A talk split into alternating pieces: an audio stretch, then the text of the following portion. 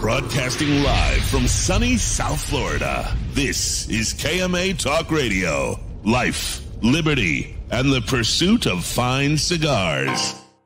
Your KMA crew, the Italian scallion, Paul DeGracco, Alex Tavella, aka The Goat, and always telling it like it is, Honest Abe. I like to smoke 'em like the Winston Churchill, like John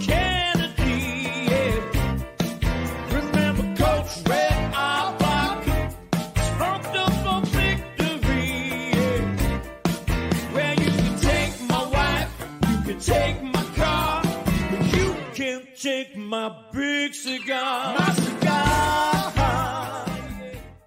Good morning to all our loyal listeners, libertarians, and lovers of the leaf. I'm your host, Honest Abe, and we are broadcasting live from sunny South Florida.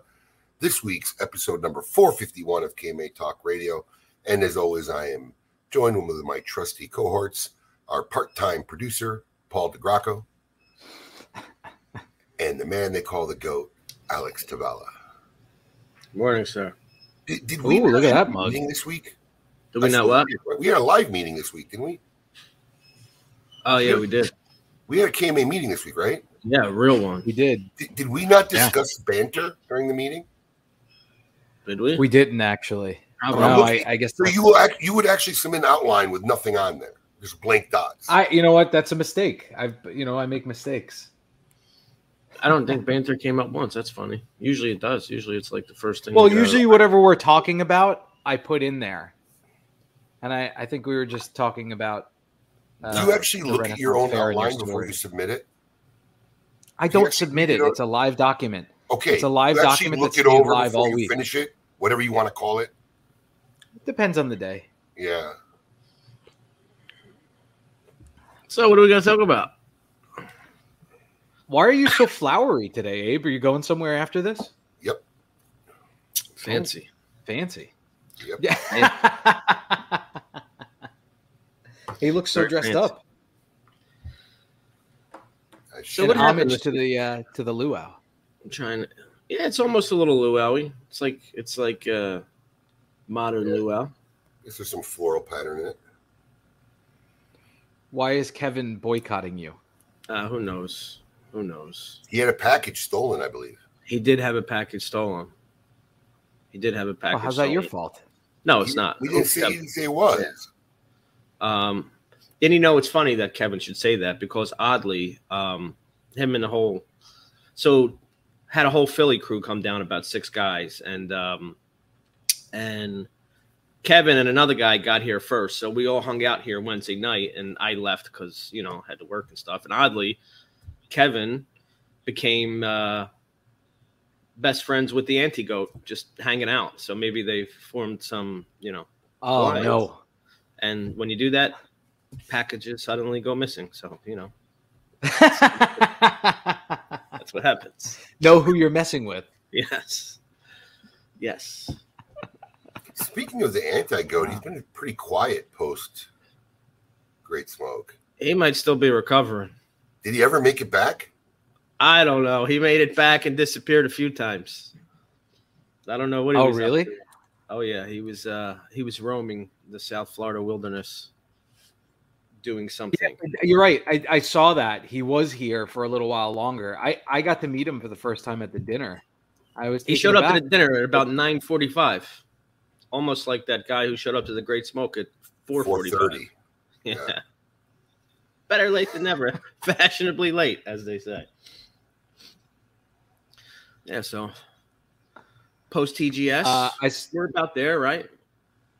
What was that? I said we're about there post TGS, right? Like Like finishing up stuff? like yeah, we're close.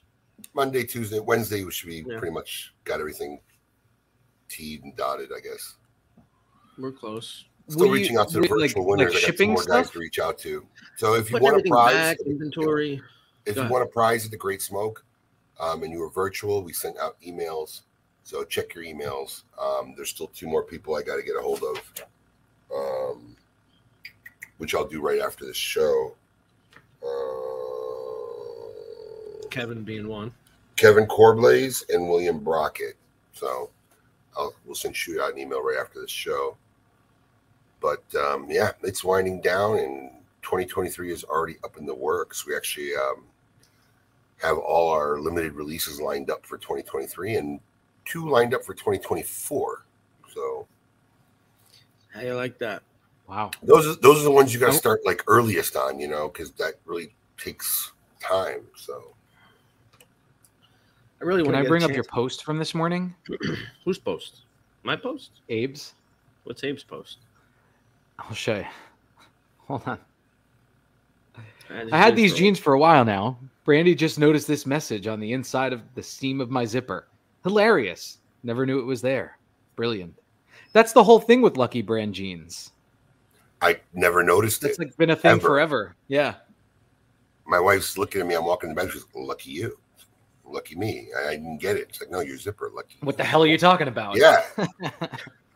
so, yeah, pretty genius. But I guess people knew it. I never noticed it. I never knew it either. Yeah, it's been a thing for a long time. They make great jeans, man. I've I've had them for years. I've probably had them since high school.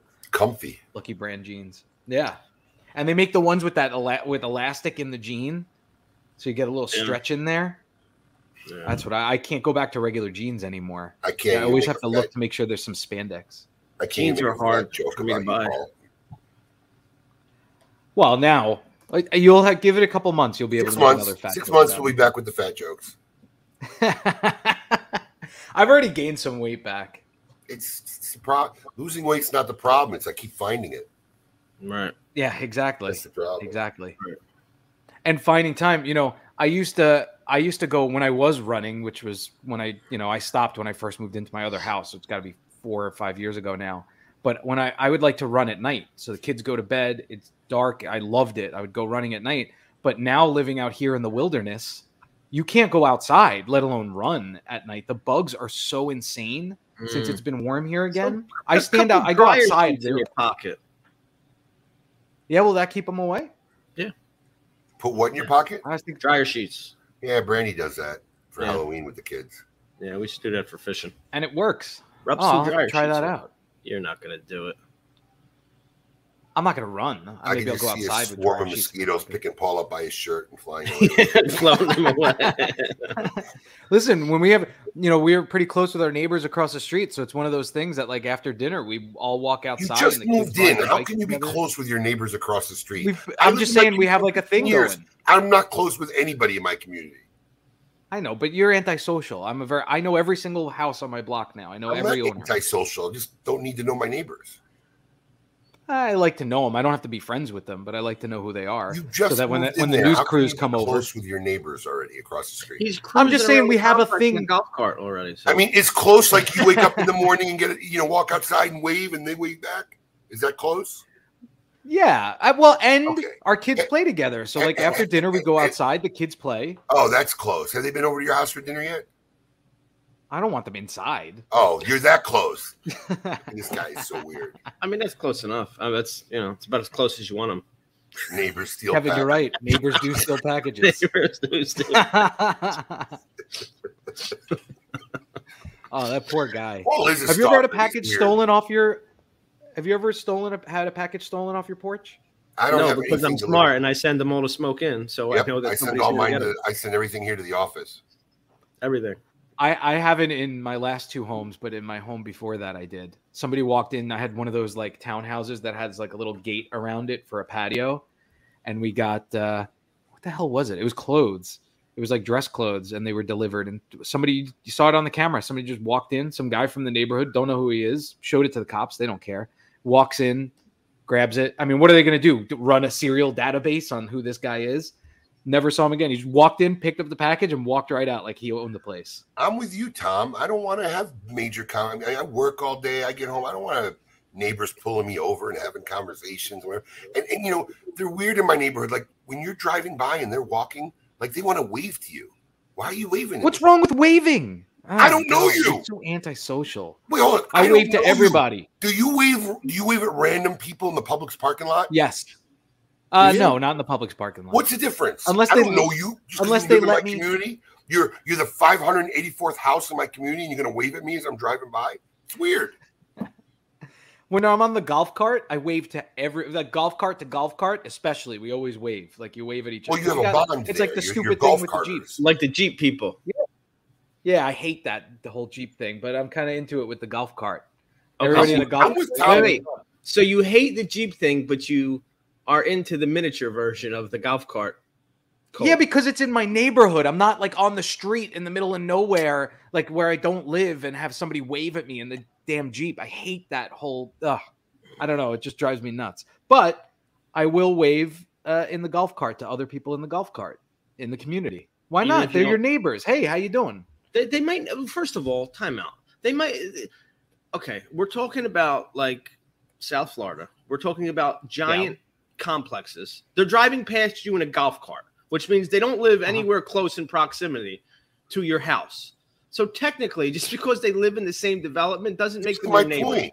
This is my point. I mean, they're all strangers, man. And it's really funny because my wife's the complete opposite. Like my wife knows like everybody in the neighborhood, talks to everybody in the neighborhood, and they're all like, you know, what's the deal with your husband?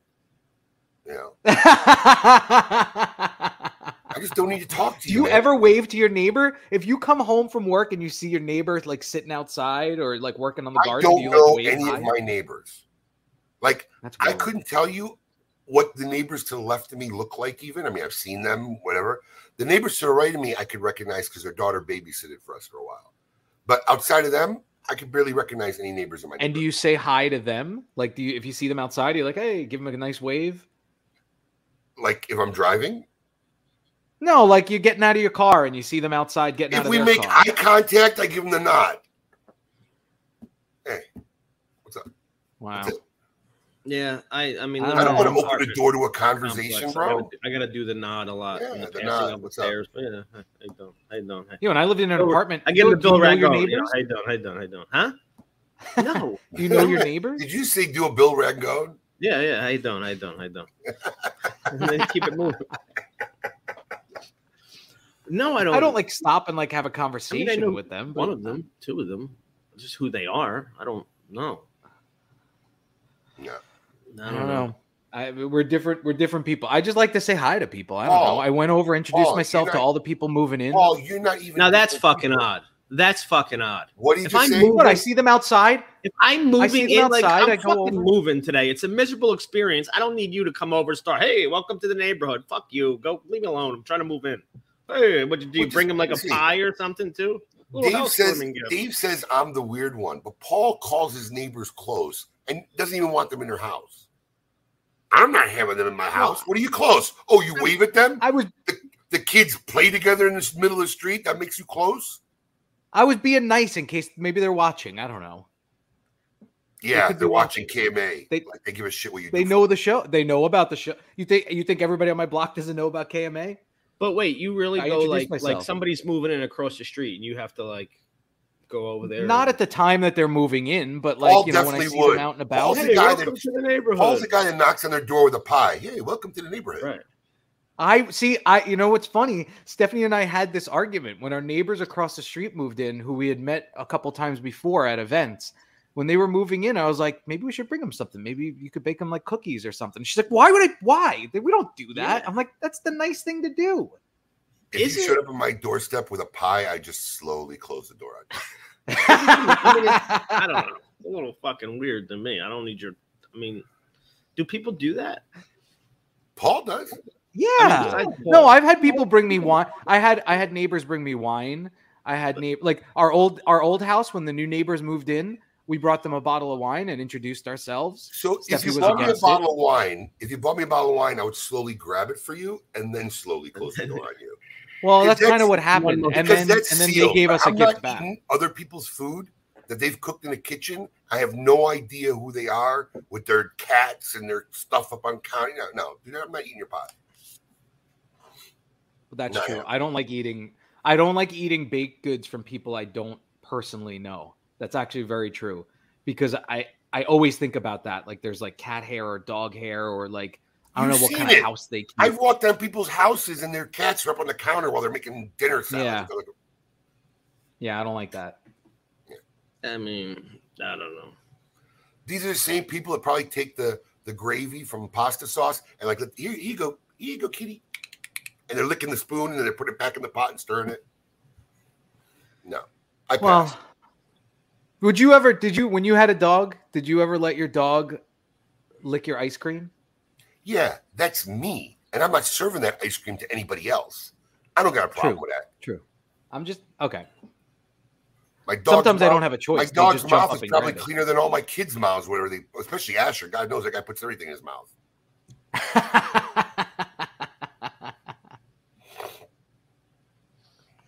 uh, oh, see, look, here's Casey. Not, I don't know if that's making a Proof good in point, for me or point. not. He just proved Yeah. our point about weird people in your neighborhood. There you go. Just proved my point. Oh man. No, no, Coop. I don't like doing community trips because then Disney's everybody, so when people, yeah, especially first timers to Disney World, they always want us to like help plan their trip, and I, I don't. I'll talk to them about it, but I don't want to be there with you because I know what to avoid. I don't want to wait on lines for things I don't care about. Yeah, I don't like community trips. I, I'm I'm against I'm against community trips, community dinners, and even community ordering lunch. Did you see Chris Herniak's comment?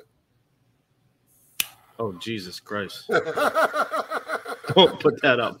Oh my god. put it up. Yeah, you want me to? No. Oh, I can't put that up. Yeah, no no community dinner, no no community ordering out. Let me ask you a question, Abe. Does your community do like events? Like we like every week there's a new event here. Like, I'm developed. Like we do they wine do, tasting events. know. Does your wife go to them with the kids? no. Oh wow. All right. We we do all Getting- that stuff. They're getting- going to a, they're going to the know- dog show this morning. Getting to know your neighbors only opens up interaction that you don't want. You know, when there's an Like issue when they ring the doorbell? and they go and they go knocking on people's doors to talk to you about it, they come to my door and goes, "Mm, "We'll skip that one. Let's go to the next one." You know, oh, I it like takes that. you out of the loop of all that crap that comes out of living in a community. I mean, yeah, there's some good stuff, but I, I just rather miss out on all of it. I, I don't know. The kids like the stuff that they do here. They do like parties No. for next week. Every day next week, there's an event for the kids for spring break. You know what I do? I take them to a like- park where there's a bunch of strangers. They play, they interact, they go home. We don't know anybody. It's great. Yeah, they're at that point too. Like if you brought your kids there, they just run off and go to the playground, and you can sit down and Yep. chill, right? Like my kids, I still have to like kind of be on top of them a little bit. Or or Axel every five minutes. Daddy, can you play with me? What are like you there's 40 about? kids here. Go couple play with months, them. Axel will be as big as you. Ah. well, anyway, I guess I'm a neighborhood guy. It's a beautiful day in the neighborhood. aren't. Yeah, why not? I moved into a neighborhood like this. I should embrace it. Like Well, what?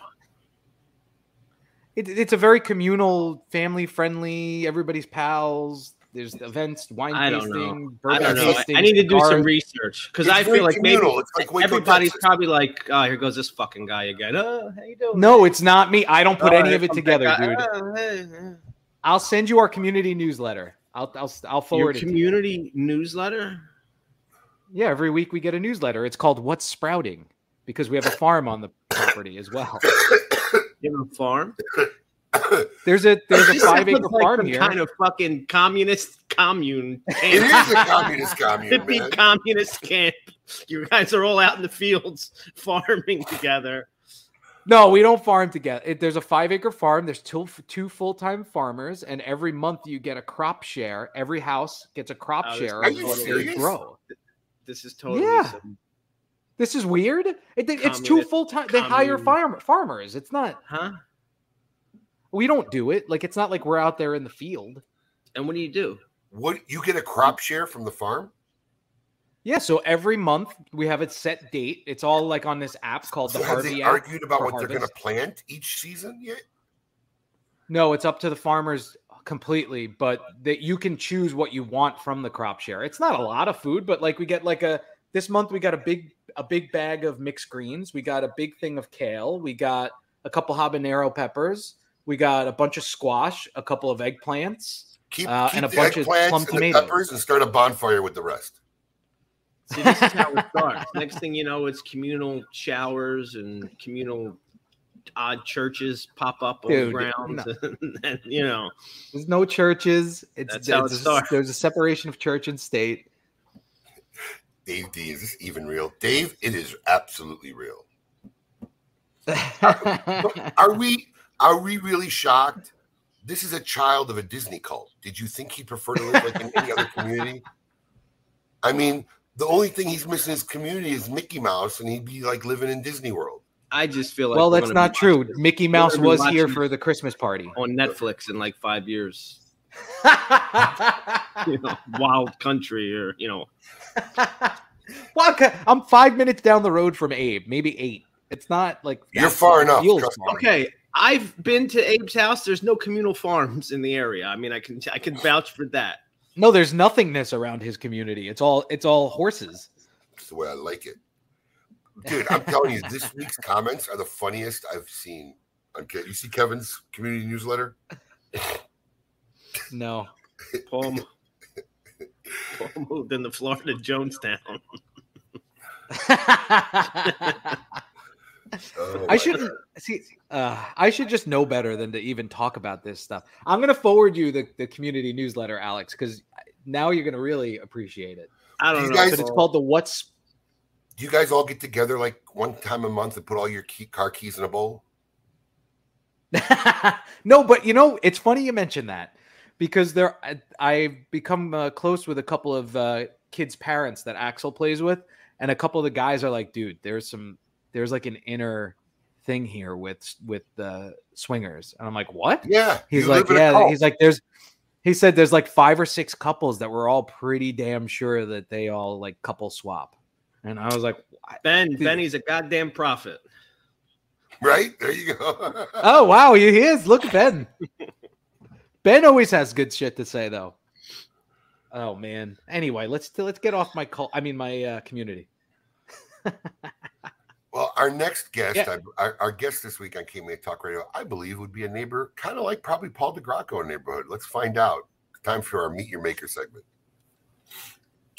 I want all of you to get up out of your chairs. I want you to get up right now and go to the window, open it, and stick your head out and yell. It's time to meet your maker.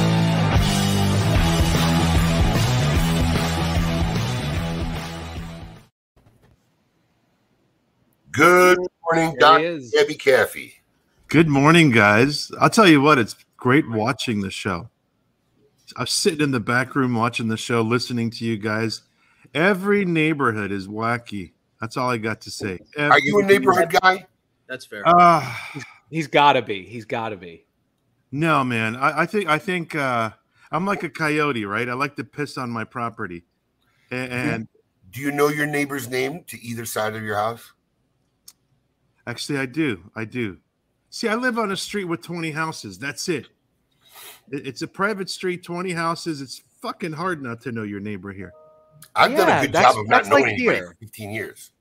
Wow, Uh, wow. I don't know anybody. Well, you're a busy man. No, and. Abe's community is very small. Abe's community is very small compared to most communities in South Florida. So it, yeah, it is weird that he doesn't I- know any of them. I've just perfected the vibe that I can emanate, which is like, I don't want to get to know you. People But you know sense it. what? They just don't talk to me.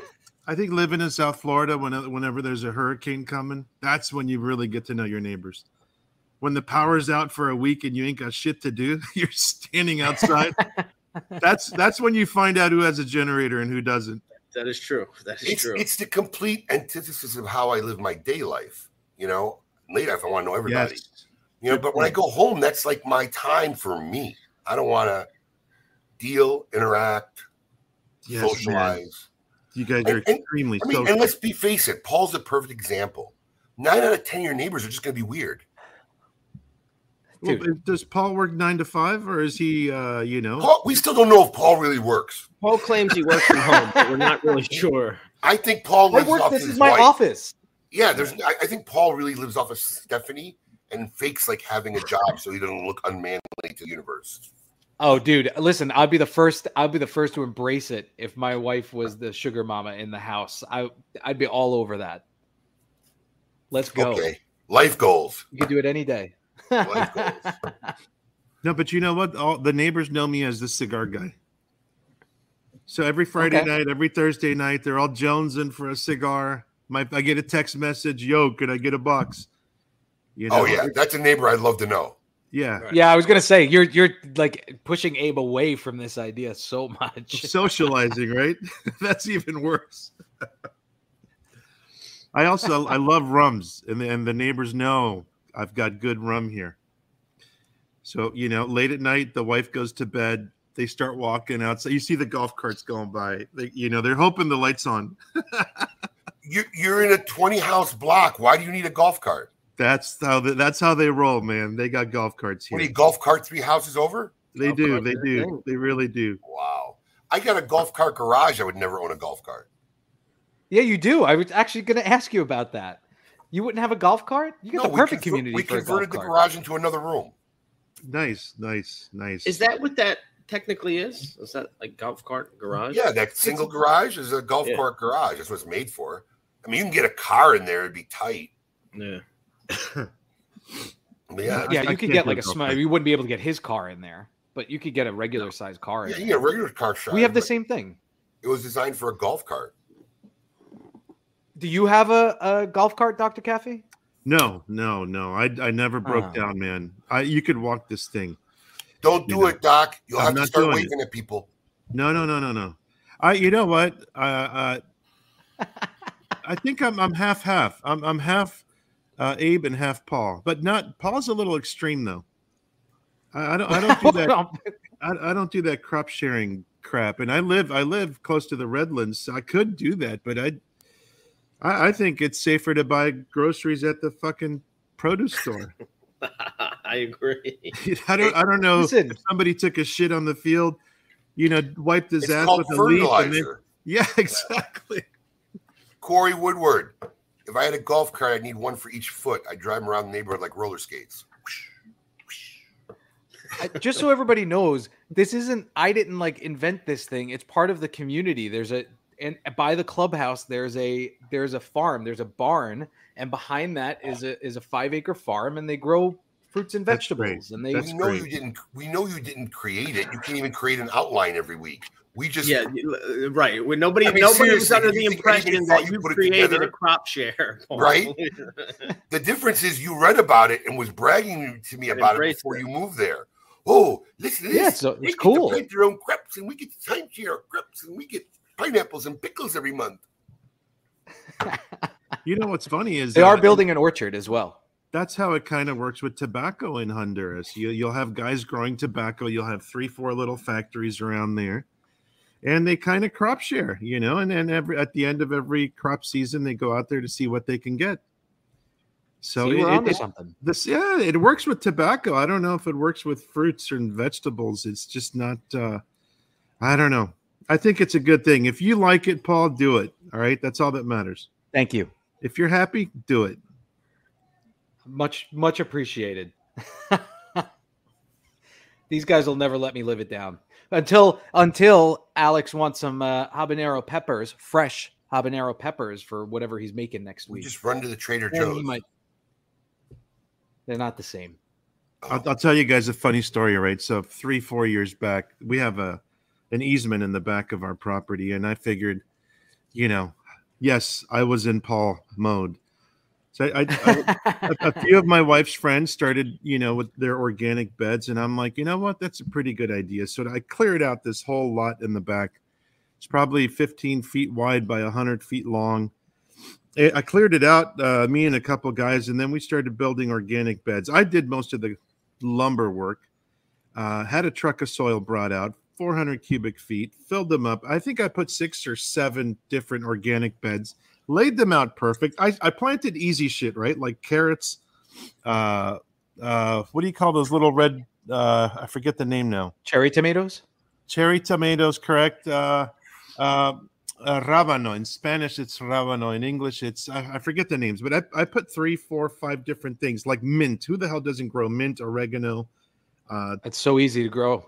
th- but you know what? Basil. For the first two, three months, it was beautiful. Vivian, my wife, was out there. You know, like it's like this scene out of a movie. You know, the butterflies fucking flying around. My wife out there with her little basket. That shit lasted about three or four. Let me tell you, within six months, that shit had six foot tall weeds growing on it. She's like, "Fuck this! It's too hot. I'm going to the grocery store." I mean, I I, I can see where you're coming from, but like for us, if you got to take care of that, it ain't working. It doesn't work. No, no, I'm not taking care of anything. No, no, no. My wife doesn't want to be out there. I, I, so I put fruit trees now. I got a bunch of fruit trees that are very low maintenance and it's easy to take care of. So so that that's the closest thing that I can say that I've had as a crop share. When, when I when I lived in Philly, our our neighbor to the back of us, who was literally right there, he he had a fig tree in his yard, and whatever hung over our side was ours because it was on our side. That was kind of Oh, that's so. Agreed. Uh, I love figs. Uh, fresh figs, nothing like it. Pop them yeah, in a so brown that- bag. that's my Yeah. that's my crop sharing experience. Fresh figs, nothing like it. That should be a t-shirt, for Paul. You, I, I, you know what? I'm not. I shouldn't even defend myself. I can't. There's nothing like a fresh Alex, fig. please, that's an audio bite right there. Please find it. I could do a lot with it, please. Oh, fresh figs, nothing like it. Oh yeah, dude. Please find it. I'm gonna be a, a non-active participant for the rest of the show. Paul just had a virtual orgasm over fresh figs. Yes. I love them. Figs I, are there, and what's great about having figs in Florida, South Florida, if you've ever done it, is they bloom twice a year. So you get two crop shares from your fig tree. But mine keep dying here. I don't know why. So I keep getting clippings from Stephanie's grandfather, and they I can't make them live. They don't want to be around me. So, Doc, Yeah. How are you? I, I saw I saw a post this week. Were you behind the wheel of a car? I was, man. I That's was. the first time in a long time. Yeah. Yeah. What happened? People don't realize. We've had you. We've had you on our show before. Yes, We've I've come you know, up. you have a serious eye situation where you know you're you're slowly losing your vision. So what happened? That I saw posted you're behind the wheel of your car. so people don't. I don't talk much about it, but once in a while, it's good to bring it up because people a lot of times are saying, "Where the fuck is Gabby?"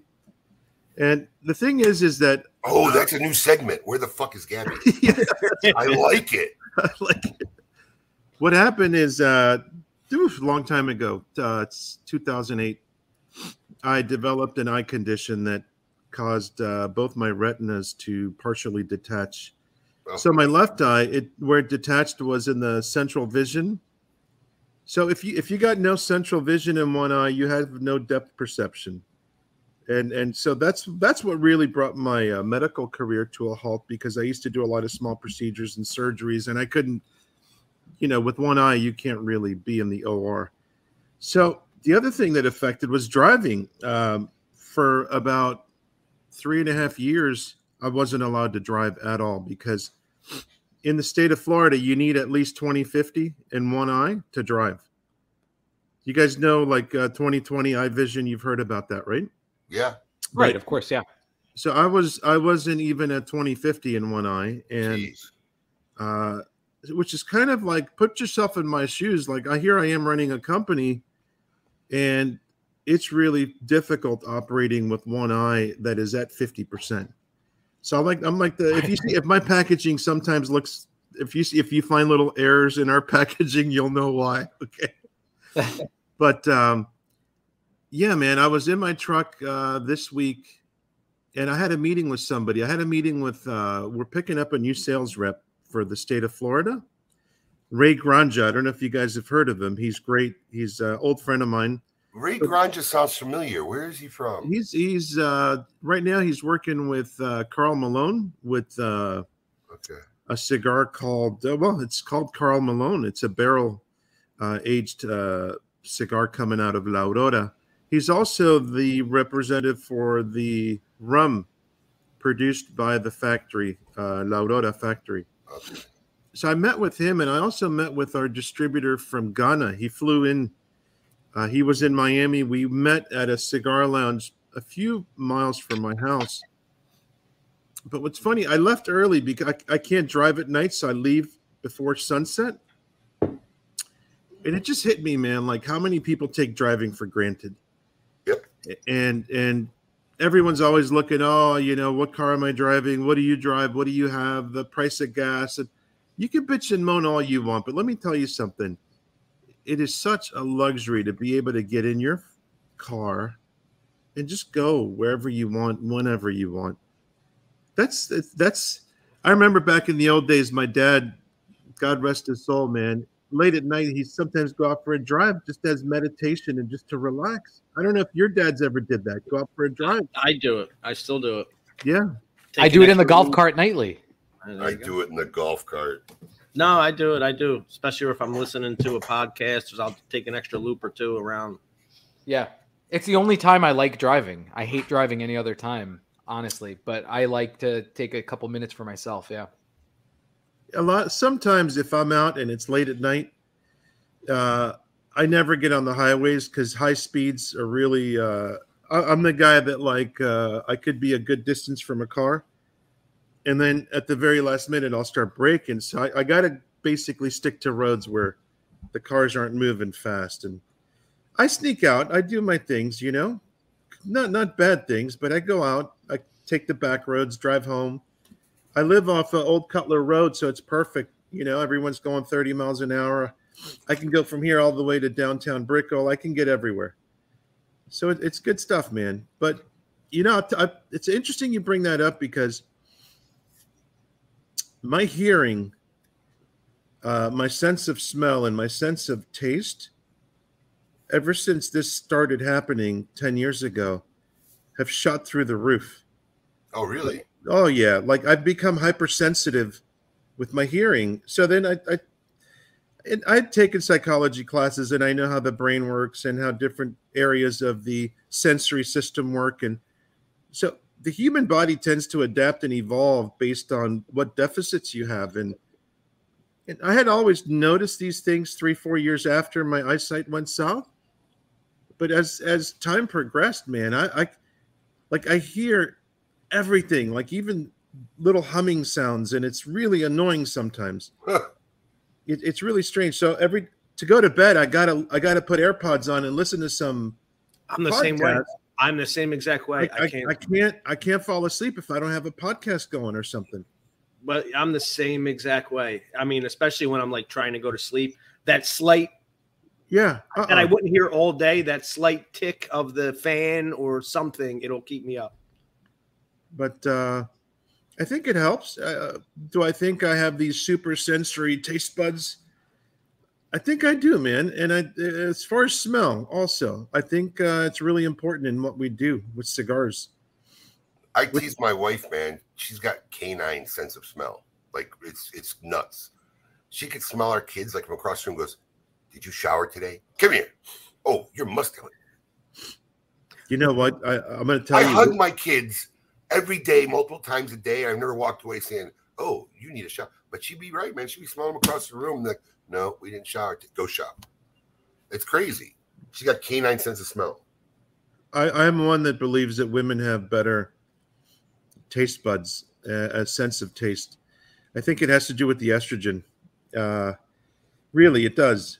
Uh, I wish we would see more female cigar reviewers out there because there's like a thousand guys reviewing cigars. True. Very good point.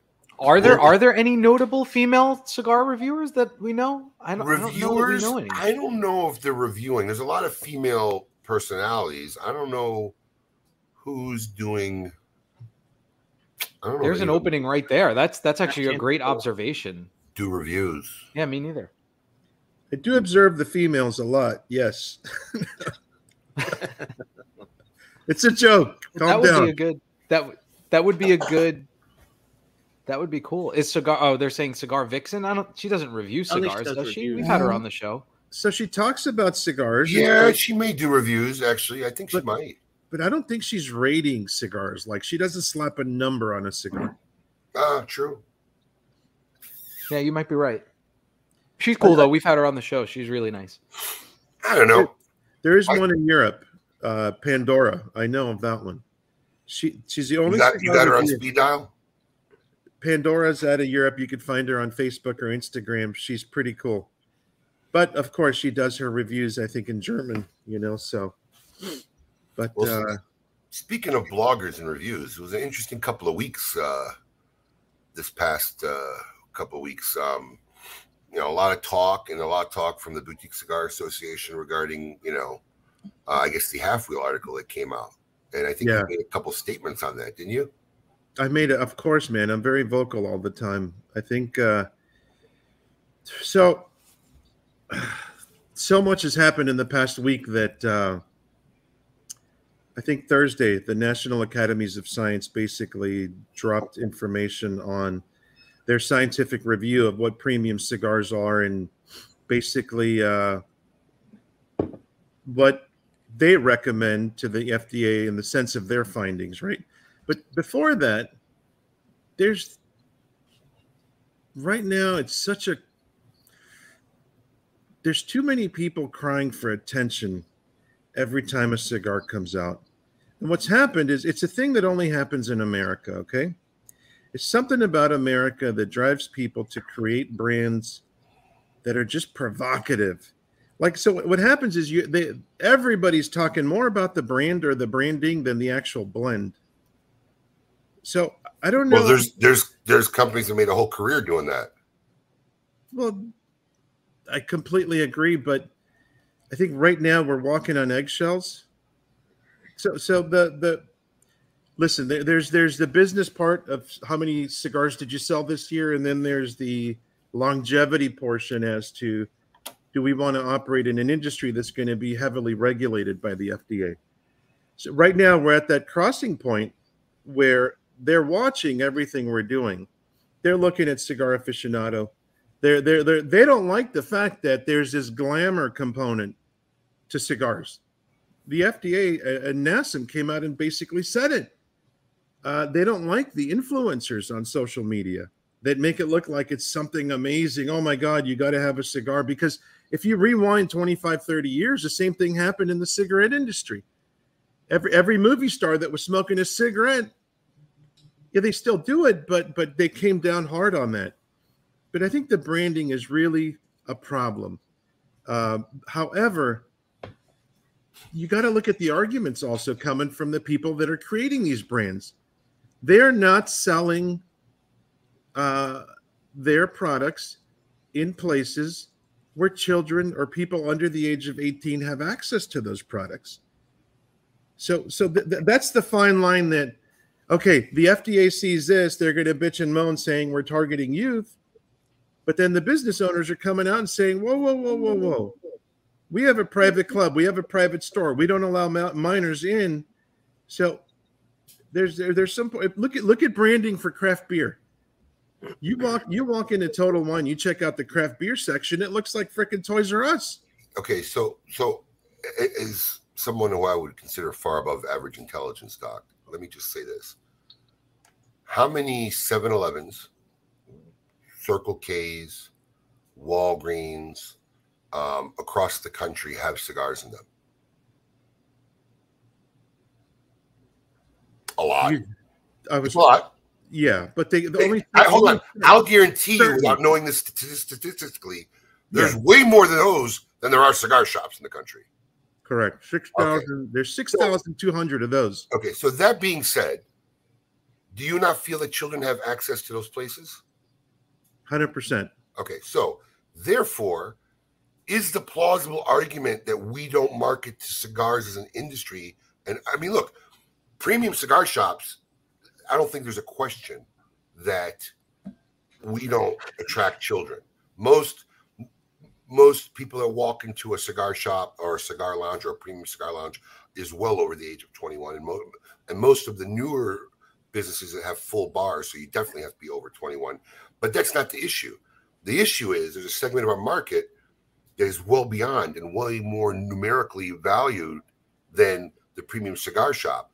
Is and knowing that we're being targeted is it the fda's job to decipher where what's being selling where? I mean No. hypothetically couldn't these exact products that we are being made in this industry end up at a 7-eleven why wouldn't they They one hundred percent could. And that's the argument that I think a lot of people are missing based on what you were just saying. There's a right, listen, there's there's a right to market and there's a right to do things that work for your business. Um, I don't believe in in shutting things down, but we also do have a responsibility to the business to understand the climate and where we're in. We have been and always will be from this point moving forward an industry that we just have a walking bullseye on. I don't think that's changing. Listen, Ever. tobacco is tobacco. They made that clear on Thursday's meeting. However, there's two types of people in this business, the premium cigar business. You got people that are planning to come in five years, seven years, milk it until they can't anymore. And then you got people that come into it like me that want to spend the rest of their life making premium cigars. So there's a disconnect. And we see the disconnect because we, we I could list five cigar manufacturers that have gone on rants, and I'm not going to go into naming names, but but the, the old timers have gone on these massive rants, pissed off about the circus show going on in the industry. But at the same time, the industry, the industry is all of us: PCA, CRA, BCA, uh, CAA, NATO. The industry is like afraid to do something about it. You know, I, I, I proposed self-regulation two, three years ago. I had a private conversation with Glynn Loope about self-regulation. A lot of industries self-regulate. The, uh, the the the craft beer industry has the Brewers Association that has like six thousand brewers registered, and and and they assist companies in being compliant in education, in forums, in product development. It seems like the cigar industry operates like it's the Wild West. So right now, what everybody wants to do is point the finger and say, "Fuck that guy! It's his fault. It's her fault. This is no, no, no, no, no, no, no." Let That's me ask you problem. something. Is is that what being said, or is just the sheer irresponsibility or negligence or just don't give a fuck attitude is what's being pointed out? You know, listen, I've been I have been guilty accidentally of stuff like this, right? So we used to have a um a hot weekly deal, right? And I used to have a very talented guy who would write copy for it every week, and he would tie it into something going on in current affairs in the world, and um, you know, and they would superimpose my head, and it would be funny. It was a parody. and they were hilarious. They, were, very hilarious. funny. I, I I used to get emails. I almost Yeah. ran my car off the road when I saw your Hot Weekly deal this week.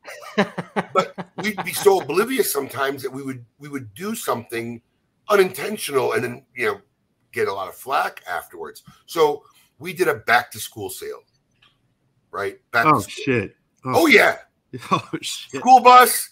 Me coming off the school bus like in a ten year old body with my forty year old head, you know, and That's funny. the, the second that email got out, my shit blew up. Good or bad? Blew up. No, I mean, it, it was just like, why would you do this? You know, I mean, what were you thinking?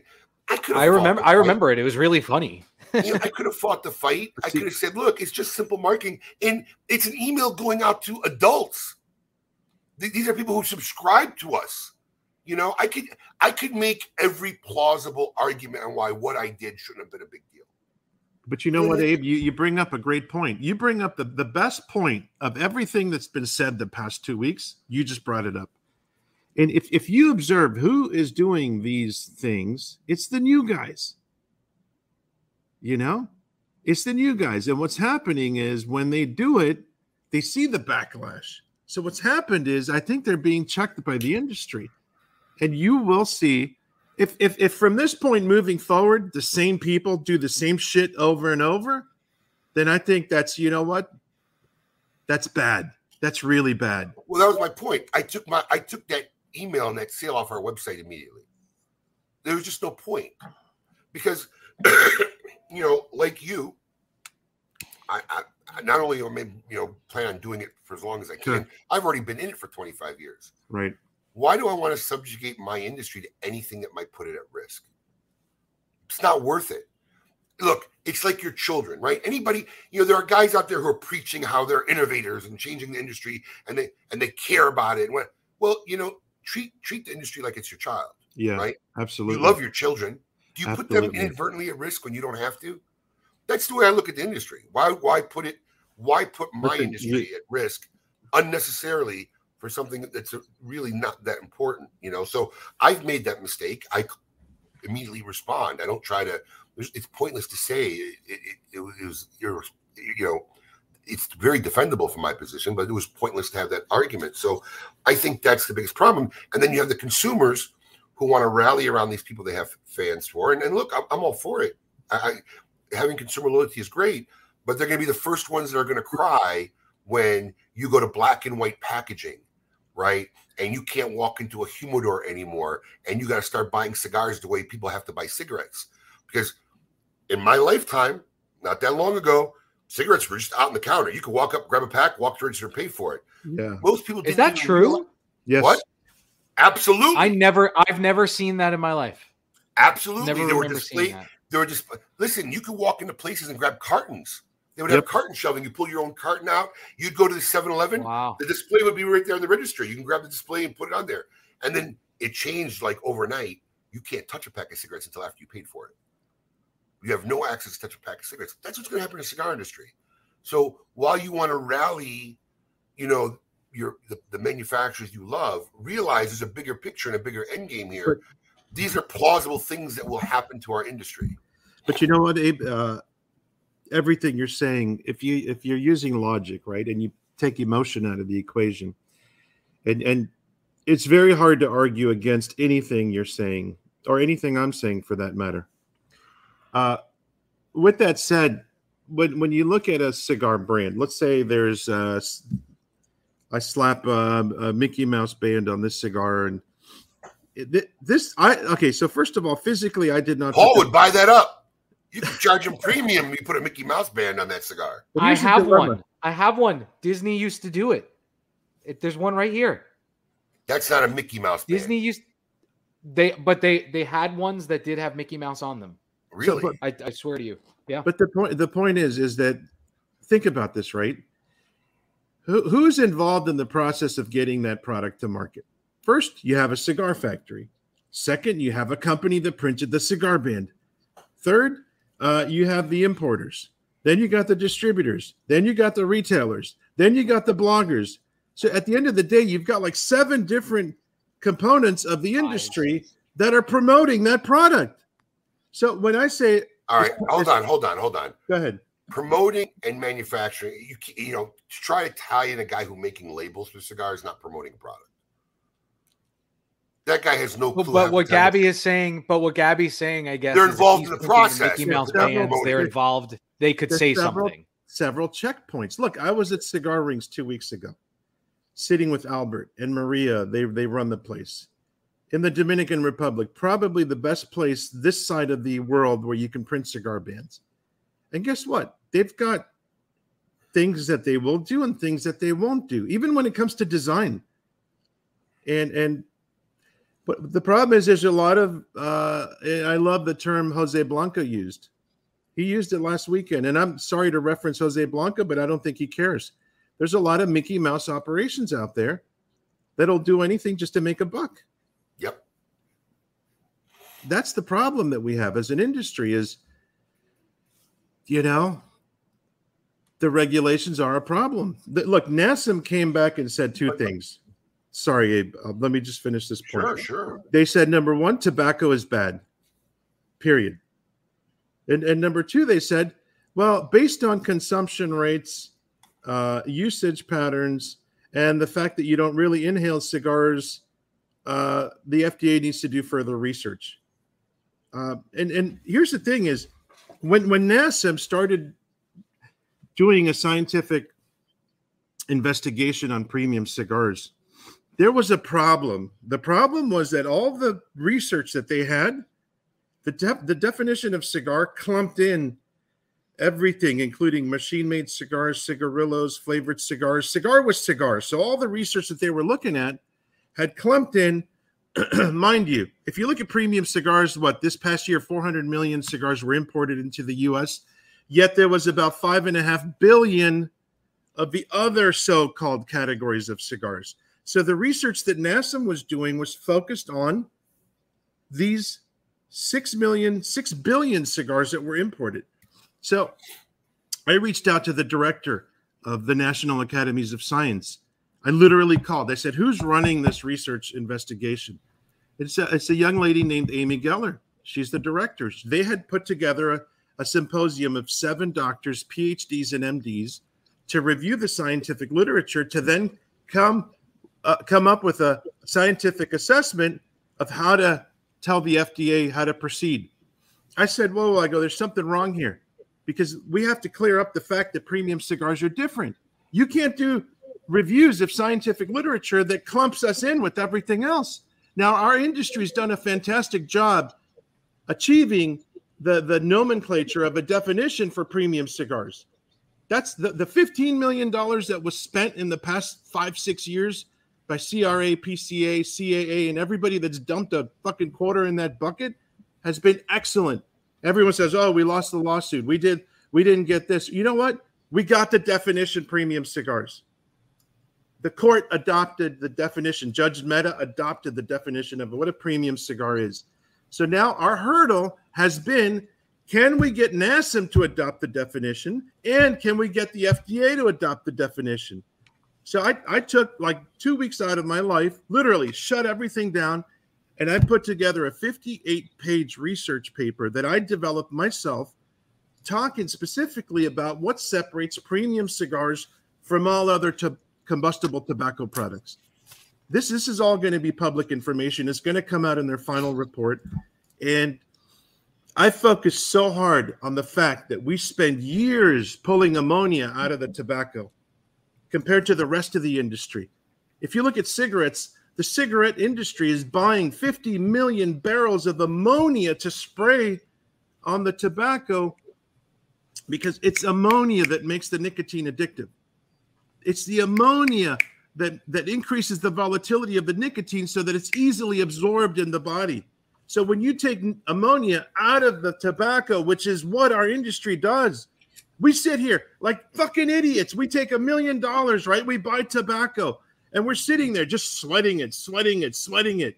It's not ready yet. It's not ready yet. What are we doing? We're removing the ammonia from the tobacco. So when you remove the ammonia, what happens is that the nicotine goes from a volatile ion to a salt. So this nicotine salt is not absorbed by the human body. Because NASM, uh, when I was talking to Amy Geller, she said, There's one thing we can't figure out, Doc. She told me this. There's one thing we can't figure out is we did a study on two people, one non-smoker, and we took another subject, another male. Uh, I wonder who that bastard was. I'd love to know. And they gave him a cigar to smoke. So one hour after this gentleman smoked a cigar, this gentleman never smoked. They ran tests to check nicotine levels in the blood. And you know what they found? They had the same nicotine levels. They were sitting there scratching their heads as to why it is that this guy just smoked an entire cigar and an hour later there's no nicotine traces. There is, you know, because nicotine is found in so many vegetables like tomatoes. There's uh, nicotine is found in different things. But this 58 page research paper that I submitted on behalf of our association, the Boutique Cigar Association, um, really focusing on the nicotine ammonia and what separates us from every other because Mitch Zeller, I sat in on a on a meeting with the center, with the director of the Center for Tobacco Products, Mitch Zeller, and I mind you, every time I've sat in on a meeting, it's because the industry has afforded me the luxury to sit in those meetings. You know, gentlemen like George Padron, Carlito Fuente, Drew Newman, Glynn Loope, they said we can't go into that meeting without Gabby Caffey. That that guy is still a licensed physician. I keep my license active. I do a lot of research, and they said, We want him there. And you know what? I don't take that shit for granted. When those guys expect me to step up, I, I, re, you know what? I shut everything down. I don't care if I sell a cigar for a week or two or three, or you guys don't see me going from store to store because I'm doing other shit. I'm trying to literally save the cigar industry, doing the best I can with what I know. And I really do believe that that 58 page article swayed them enough to come to the conclusion literally on Thursday they said the FDA needs to do more research on A, B, C, and D. Uh, but we do know tobacco's bad. And we do know cigars have a lot of nicotine. But see, yes, there's nicotine in a cigar, but is it absorbable? Is it a nicotine salt or is it a volatile ion? And I gave them research from the NIH, from the Department of Health and Human Services, from the CDC that they the government funded itself. So it's kind of like it's hard to argue with research that they funded. There's been government research and argumentative data for secondhand smoke and nicotine that's been going on for a long time, probably will be going on for a long time. This is kind of a little bit tan- tangent from what we started this discussion about, but you did bring up the Boutique Cigar Association, which uh, I do want to talk Yeah. about as we come back for the break. We got to take a small break. Um, we're going to have William Cooper join us right after the break because he's also very um, enthralled what's going on in this in this segment of our cigar industry. And uh, we got a lot coming up in hour two. More with Dr. Gabby Kafie. Uh, Tail of Tape season four. Is this the first? This is the first one, right? Yeah. First one, first week, episode one of Tail of Tape season four, and our brand new segment that replaced in C- Cigar Insane Asylum after 10 years of uh, KMA Talk Radio. Would you rather? All in hour number two. Don't go anywhere. Keep it lit.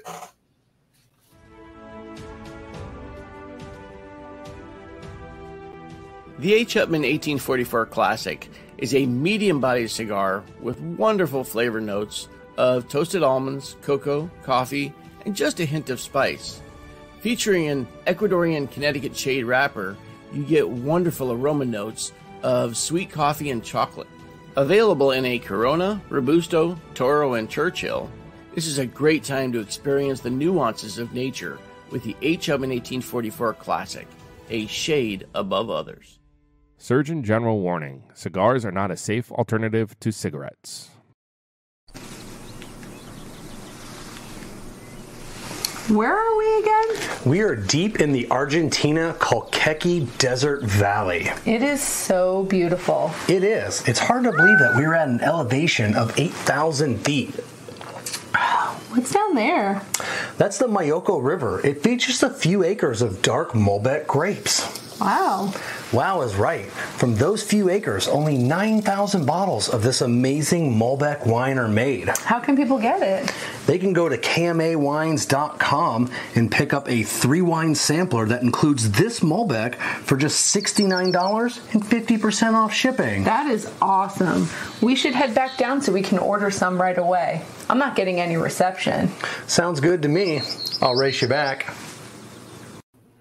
Welcome back to hour two of KMA Talk Radio. Our special guest this week, Dr.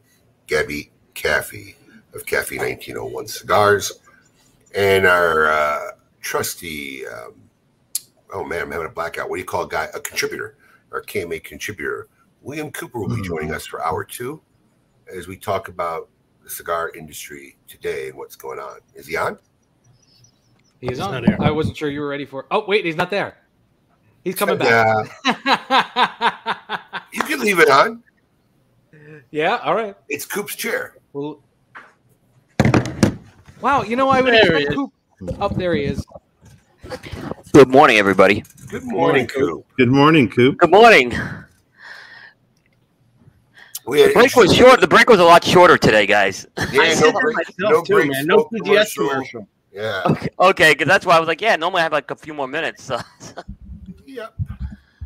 So we had a very interesting first hour. If you didn't catch it, go back and watch it later during the week. Uh, we talked about Paul's uh, odd neighborhood habits, and Dr. Kafie, Dr. Kafie and I got in discussion with a lot going on. So, Dr. Kafie, you mentioned right before the break the Boutique Cigar Association.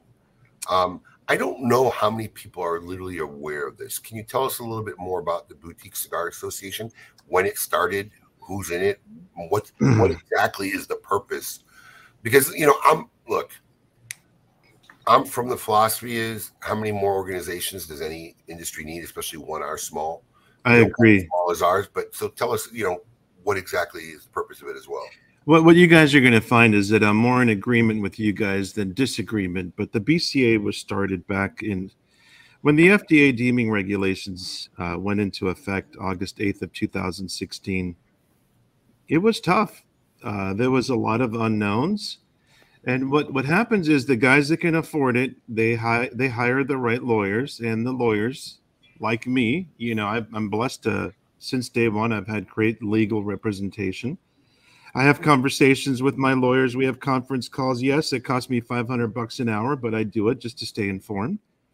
But there's a problem in this industry in that this there's a lot of very very small players.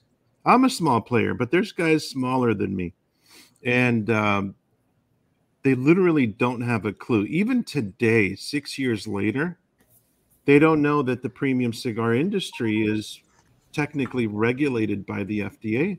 So we are regulated, but what's what we're not is the, the regulations haven't been implemented yet. There's no enforcement. It's like it's like imagine if you're uh, driving down the road and you see a, a sign that says 65 miles an hour, but there's no cops to give tickets. That's what's going on in the premium cigar industry right now. That's why everybody feels they could do and act and take advantage of the fact that we're not. There's no enforcement taking place. So the BCA's original goals, the purpose was to really educate the small companies, help them. And what, what happened was my phone number and my email became the place where people would reach out and call. Hey, what's going on? You know, what can we do? What can't we do? You know, what and it, it one company turned into two, turned into three, then five, then 10, then today we're up to 48 companies. Ironically, in December of 2021, I think it was, I don't. I think it was 2020. I announced that I'm stepping down. I can't. I literally like there was nothing more to do. I, I had reached my saturation point with the BCAA. I said a part of me said it's a lost cause. Another part of me said there's still a noble cause here the education and awareness and getting people informed as to what's going on. Because if you try to reach out to one of the industry attorneys that represents premium cigar companies today, their panels are full. They're not taking on any new, any more new customers, any new clients. So at that point, when I decided to step down, I literally took like a three month hiatus. Um, I, I reached out to a few friends of mine that were part of the BCAA, and they decided to put together a board. Uh, today, the president of the BCAA is Armin Kaprelian. He's got a brand out of New York. Uh, there's a there's a board of seven individuals. I stayed on as the treasurer. Uh, however, the BCAA is still focused on keeping everybody informed as to what's going on with the industry. But that's the main purpose: is education and awareness. Um, it's literally like a volunteer organization because there is no membership fees there's no membership dues it's free it's a volunteer thing it's not like we're uh, a formal association where we're generating revenue uh, we're not it's this is like uh, friends coming together to help each other that's what it's really all about Gabby, so I applaud what organizing for the BCA. I think you guys needed to organize, and I think it's, it's been you know something that has to happen. But I am confused, and I'm not gonna lie here. Are you a trade association or are you a social club? I think there's a big difference, and I'm gonna be honest. I think the messaging has gotten mixed from time to time. personally um, mind you look i'm on the show today not the board okay so i'm going to answer this personally uh, the way i see the bcaa is a social organization it's not a trade association um, what what the bcaa would like to do is eventually become a formal association but it's going to require a lot of people getting off their ass and getting to fucking work. Okay. Well, we know how that always works out. Yep. So- well, that's a good point. So I, I've said it and I'll say it today publicly, and I may get enemies from this. Okay. I don't care. I don't, I don't, nobody pays my bills. Um, I've told Glynn Loope, I've told Armin, I've told a lot of people that are in my, uh, you know, my network of phone calls. The BCAA is great because it literally brings together a bunch of co- uh, companies. Some of them are worthy, you know, they're they're known. There's three, four, five of them that are well known in the industry because the owners are 100% in. There's a lot of guys that are in this part time. I don't believe in doing anything part time, but there's a lot of people in the boutique cigar world that are doing this part time, meaning they have a main job and then they do this on nights and weekends, right? But I see the BCAA as coming.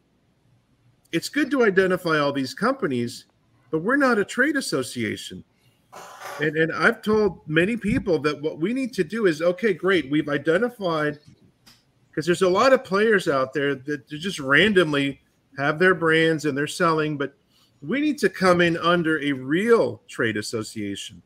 And we need to have presence at a real trade show. And we need to pool our money and our resources to support the industry that has been fighting this fight forever. So that's my personal belief is that we are not a trade association.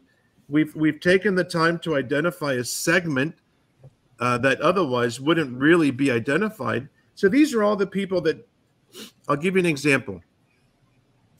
Let's say a PCA booth, uh, a good a good showing at the PCA, and you guys know the numbers, is anywhere from fifteen to twenty five thousand dollars for for a minimalist approach to attend PCA.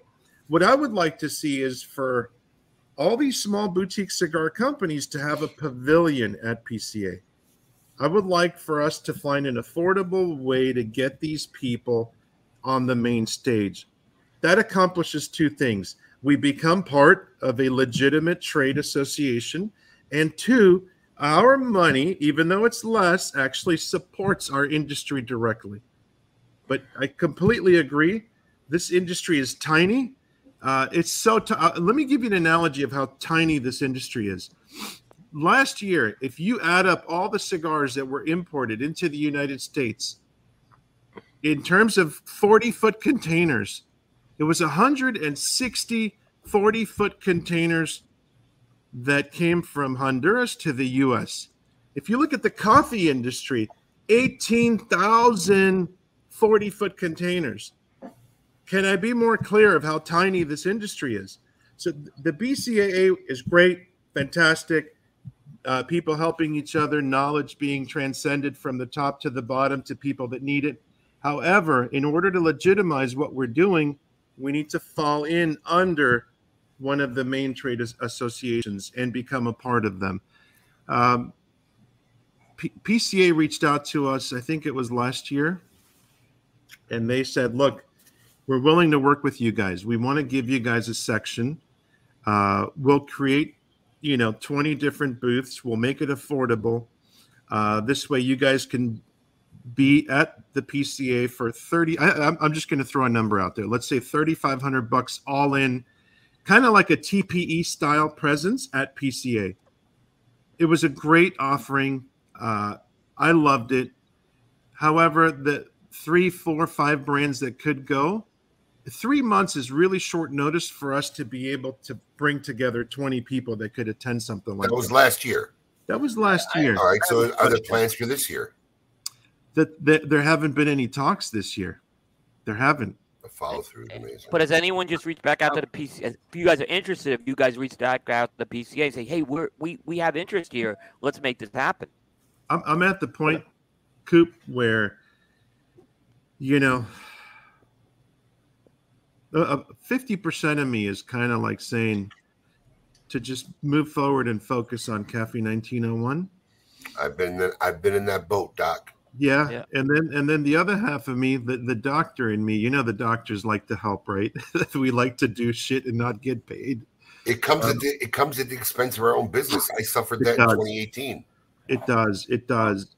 Yes, William. Look, uh, after NASEM's report, I got to be honest. Uh, you know, everybody wanted to get together to see what happened at NASEM's report. So I get a call from Mike Cooperman over at uh, CRA.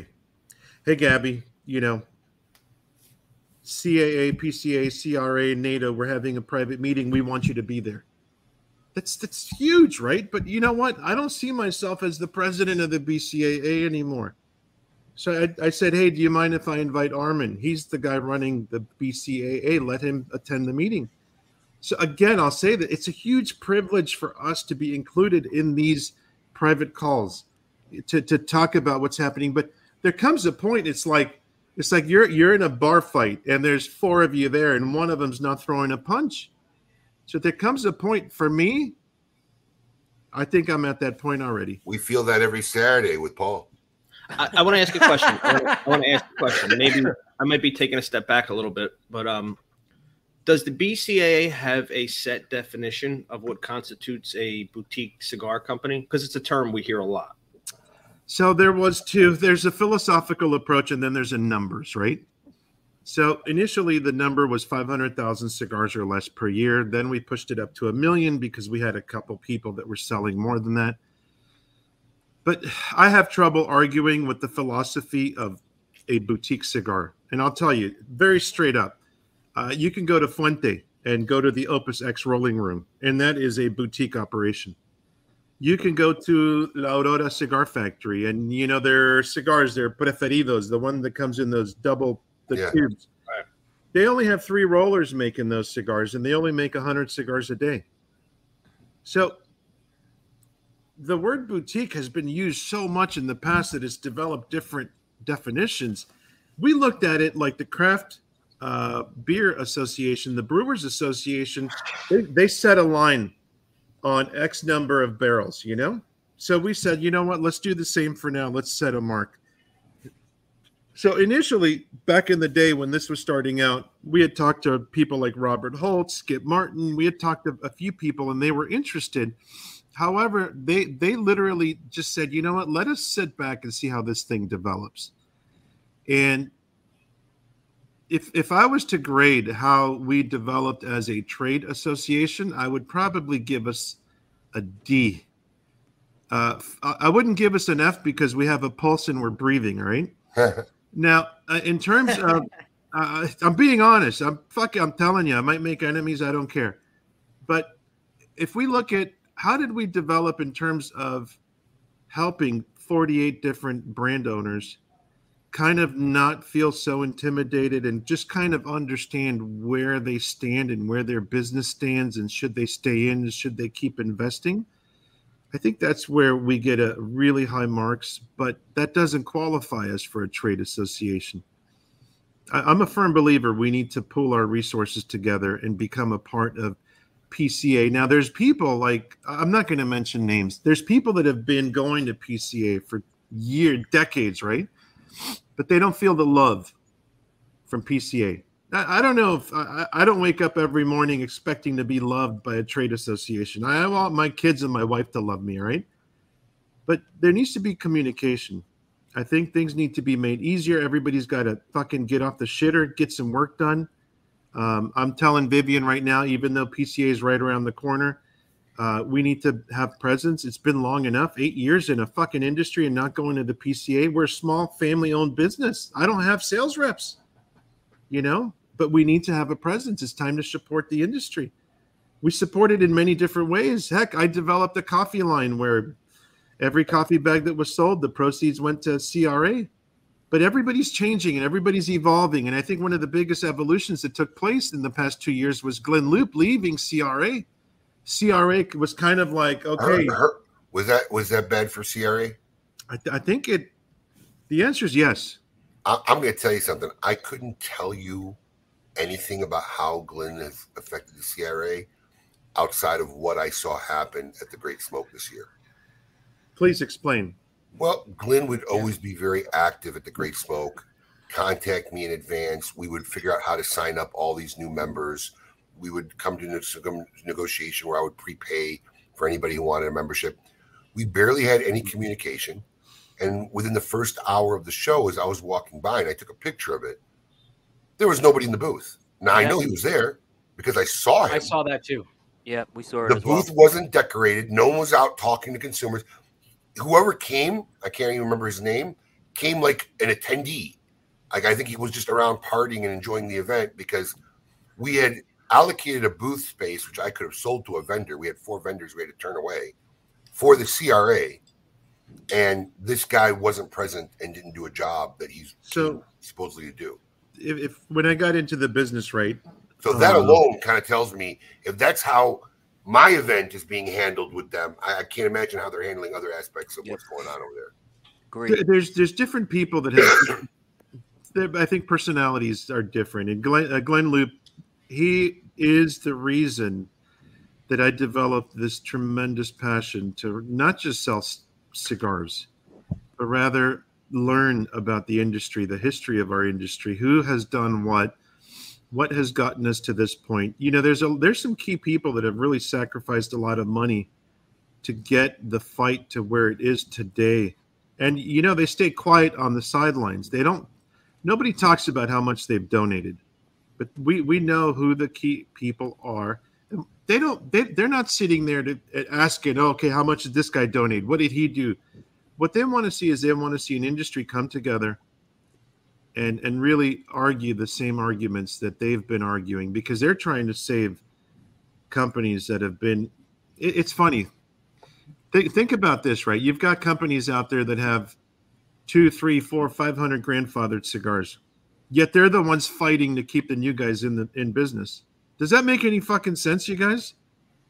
If if if if if you are in a position where the perfect monopoly could be created for your business to grow 10x in the next 5 years why would you even fight this fight? Wouldn't you just sit there and play dead and let everybody get fucking destroyed? Yet the guys that are fighting the fight to keep everybody in business and to keep the FDA in check are those guys that have the luxury of sitting on 100, 2, 3, 4, 500 grandfathered cigar brands. It, it, it's, I think people read into things too much. Oh, what's why is he doing that? What's the angle? There's no fucking angle. These guys are tobacco men. They're tobacco families, and they love the industry. They love the traditional nature of this, the stories. This industry is an industry of stories. Whether if it's a uh, immigration story or if it's a first, second, third generation story of of all the all, you know good things and bad things that have happened to families, of the fires, of the thefts, of the you know deaths that have occurred. This is an industry of stories, and there's a, a lot of pride that goes into keeping those legacies alive.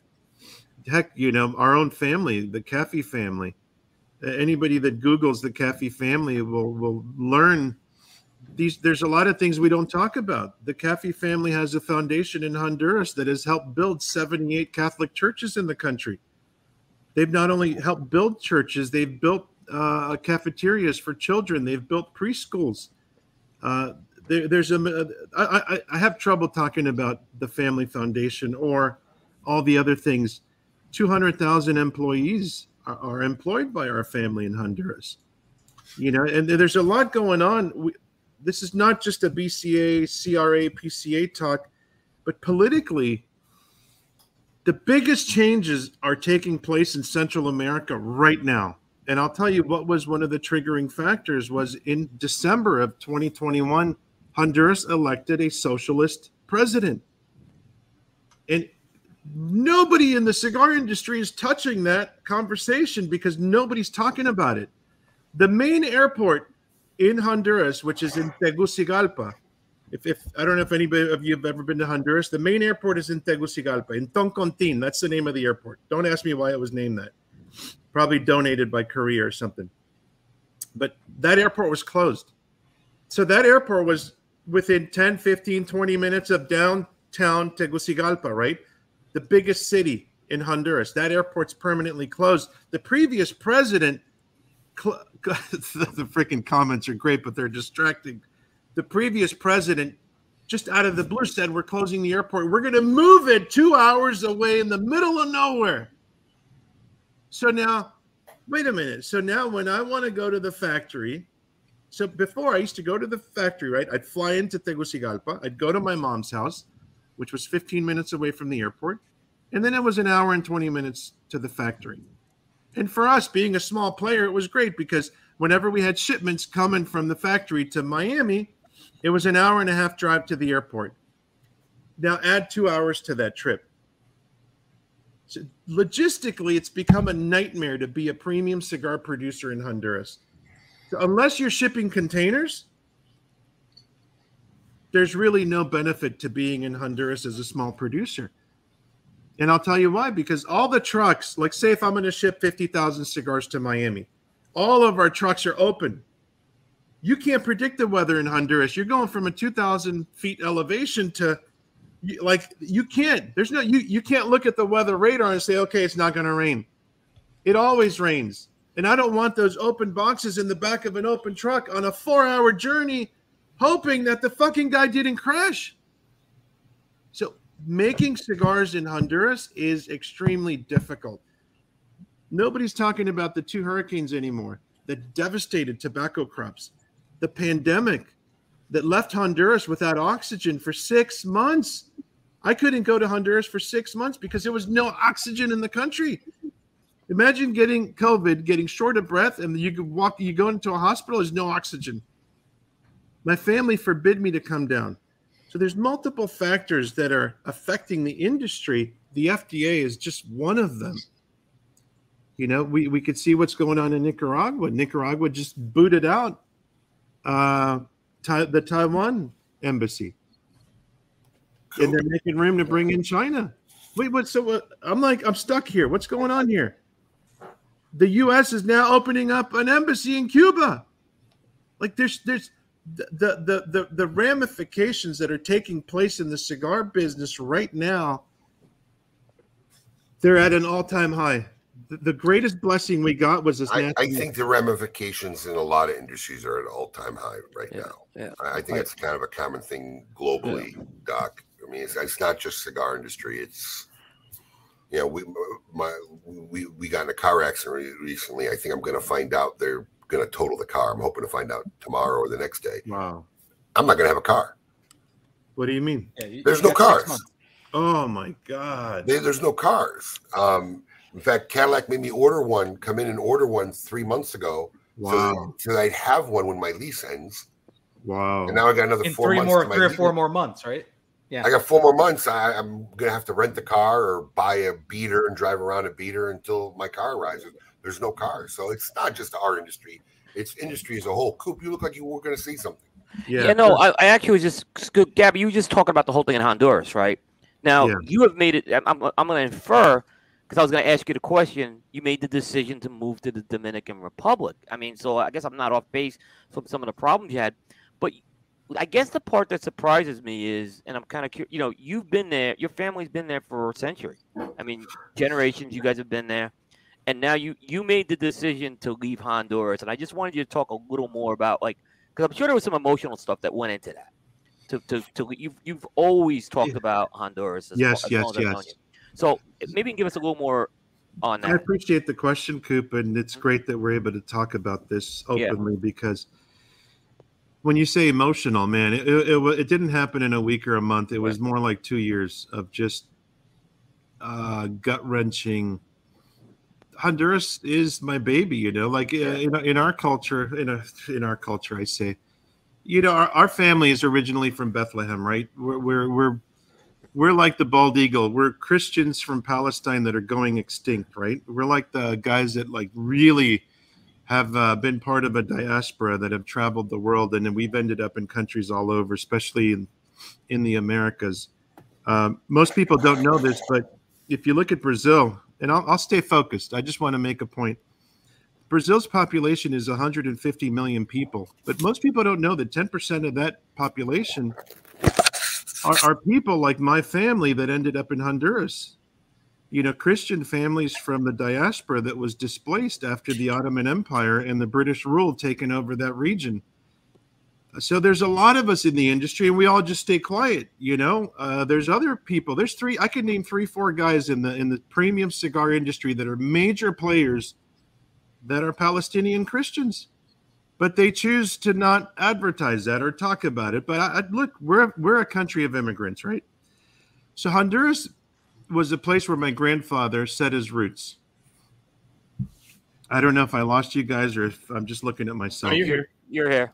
Um, No, you're there. my grand my father was uh, born uh, in the region. My mother, after being married, moved there. I was born there, raised there. Uh, our entire family is there. Everybody. What happened the past two years is uh, with the hurricanes. You know, nine, uh, uh, Honduras has a population of nine and a half million people a million people were left homeless after those two hurricanes went through. Um, so for us, you know, our, our family in Honduras, uh, different segments of the family, they own the electric company, they own the milk company, the cheese company. The, the there's a lot of businesses that really affect uh, how Honduras as a country sustains itself. so I, I was really sitting up front observing what was happening to our country. And there were certain factors that were not sustains it. yeah, there were certain things that we I like to think that there's stuff that we control as far as if you put a little effort, can we fix it? But there was a political climate in Honduras that was not fixable. And if you guys go back and look at what happened recently to the president of Honduras, are you guys aware of what's going on, or just is this news to you? What I'm talking? So I the- think for our audience, it may be. It's so Yeah, it's news to me. so, uh, I'll, I'll do a little show and tell it. It's really devastating to the country. Um, but Honduras's president was recently, first of all, three years ago, the vice Honduras's president's brother was extradited about three years ago by the U.S. by the DEA, and uh, he's now facing a life term in New York for doing some bad things, and it's drug related. I don't want to go into too many details because I don't need my uh, Somebody be knocking on your door. yeah. Um, so there were bad things that happened. He was extradited. Yeah, uh, but what happens is when people in the government are participating in such activities, it really makes it difficult for a, a simple businessman like myself to try to really run a business where two plus two equals four. Because again, I'm I'm being very carefully uh, I'm treading these waters, but uh, most recently, what happened was that after the new president won, um, and the old president stepped down, the DEA ordered the capture and the extradition of the president of Honduras, who was there for eight years, um, for the same reasons, right? So the political climate in Honduras at the present time when it comes to trafficking and money laundering is just not a place where I I don't thrive in those environments. I don't think a lot of people do. So historically our family was in a position where we had access to information, we had access to people, we had knowledge of kind of like okay, you know, this is where we can help, this is where we can't, but this last eight years, what the government of Honduras has done to Honduras is just destroy the country. And that's there's so such a complicated answer, Coop, because this goes back to all the gangs that are also present in Honduras and El Salvador. Uh, you have MS-13, uh, Salvatrucha. You got like all these gangs that are. Uh, so President I forget who it was. I think it was the first president, second president Bush. Had, uh, they deported so many. Uh, this three strikes you're outlaw from the West Coast in California. They deported so many gang members to Central America that what they began doing was they turned those countries into gang cities and countries. However, Nicaragua was really because of the government they have. It was so militarized that Nicaragua was safer than Honduras. You know, there was a period of time for about 16 to 18 months where El Chapo went to live in Honduras. So here I am traveling to Honduras and I'm I'm I'm talking to my sister's gardener who's taking care of her property and he's like because I, I like to talk to everybody, right? I'm finding out El Chapo's living in Honduras and I'm like, well, he lives in his neighborhood. And I'm like, well, how come the US doesn't do anything about this? What's going on? And the past eight years, Honduras no longer was the country that I grew up in or that I knew or that I used to visit. And so I, I fell out of love with Honduras, not the people, the country. So what happened, Coop, is over the past a year prior to my move, a year prior to my move, there was uh you all saw the mass exodus of people going to the U.S. Um, there's a shortage of workers in Honduras and Nicaragua today. Severe shortage. I'm sure you see. Uh, it's it's yeah. It's Art, you- I mean, you'll see somebody like Art Garcia for the past three months posting, "We need rollers." There's factors that there, but what's happening is, in in Nicaragua, it's it's become sustainable because Nicaragua's bringing in people from Cuba. So Cuba operates in a very special way. Like, let's take Venezuela. I'm going to give you the analogy of Venezuela. There's 40,000 Cuban doctors living and working in Venezuela. Why? Because what Cuba does is Venezuela will send petroleum to Cuba, and, and Cuba, instead of paying them, sends people. So, about three years ago, Cuba suffered a few hurricanes that were very devastating. So, Nicaragua began to export lumber. I'm talking six, seven, eight hundred thousand tons of lumber to Cuba. And in, in, in return, Esteli has now become like a little mini Cuba. I don't know if you guys are hearing this for the first time or if it's. Am, have you heard anything? Not about this stuff. Es, Esteli is No, I becoming a didn't little. know about this at all. The the Esteli has become a hub for Cuban tourism. Cubans actually get visas and they want to go to Esteli to visit their families, their friends, and you'll hear interviews of Pepin Garcia talking about how all of his managers are Cuba, they're Cuban people that he's brought over. So Nicaragua has devised a mechanism to keep the cigar industry sustainable by importing Cuban labor. However, a country like Honduras has not been able to do the same thing.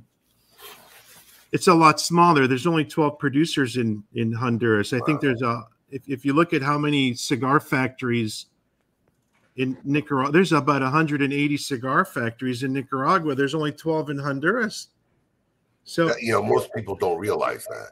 they don't it, it costs i know people will argue this. Every factory runs their operation different but the minimum wage in honduras is double of the minimum wage that it is in nicaragua. I'm not saying that the factories in nicaragua are paying their people minimum wage but honduras has one of the highest minimum wages. Costa rica is actually the highest. But um, so all those factors coming into play and what happened in the past year was uh Is that a tipo chico? No. no i, I wish i'm uh, i'm not i'm not i'm not marketing to minors alan i love you i'm just kidding but uh first we saw tobacco shortages right when I, I heard there were tobacco shortages, I told some of my guys from Miami, I said, Hey, you guys need to go over to Nicaragua and see what you can get your hands on. And the big the big factories were sending these massive trucks to literally stock cut all the tobacco. And they they were taking tobacco. I mean, they were just taking all the tobacco. So little players like us, tobacco was difficult to source. Then I start getting calls that there's no cellophane. We're having trouble getting cellophane. I'm on the phone trying to negotiate uh, a 20 foot container of cellophane from China that's going to cost me like, I don't know, 30, 40, 50,000 dollars for just the blank rolls of cellophane, right? That then you got to feed into the machines that then spit out. And I'm sitting here like, wait, wait, wait, what, what business am I in? Am I in the business of fucking buying cellophane from China? Or, or, or, am I, or do I want to focus on the cigar blend? then Uh, When then- you run your own company, Doc, you're in whatever Yes. business you need to be in. Then that's, kinda- that's the way that goes. I mean, correct, we- correct. We, probably need two more hours to do a show with you. But we had we had suppliers though, and I'll I'll make this quick. Then it goes into the pectin. We had no tobacco glue. The local supplier didn't have any, so I'm calling the local supplier here in the U.S. I got to wait three months for their next shipment to come in, and then the the, the nail in the coffin was when we had 300,000 cigars that we need. We had to ship 200,000 to Canada. By the way, plain packaging sucks. Okay, we can talk about that later. And 100,000 were coming into the U.S.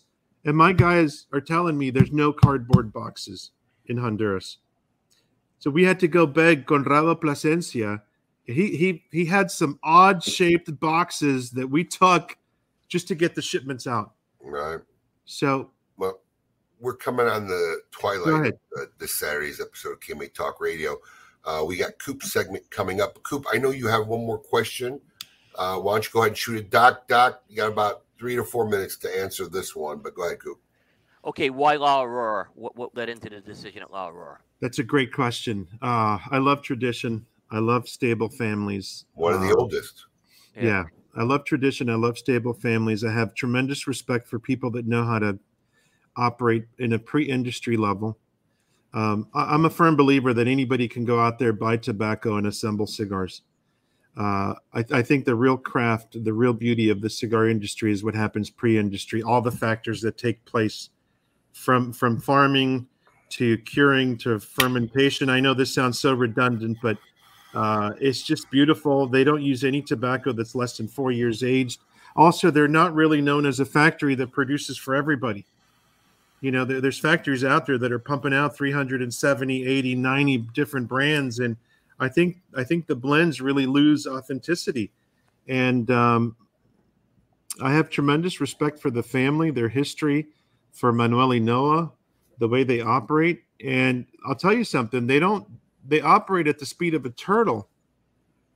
Uh, they're not reactive at all, but I love that because I'm learning that to be in this business, it's it's about taking your time.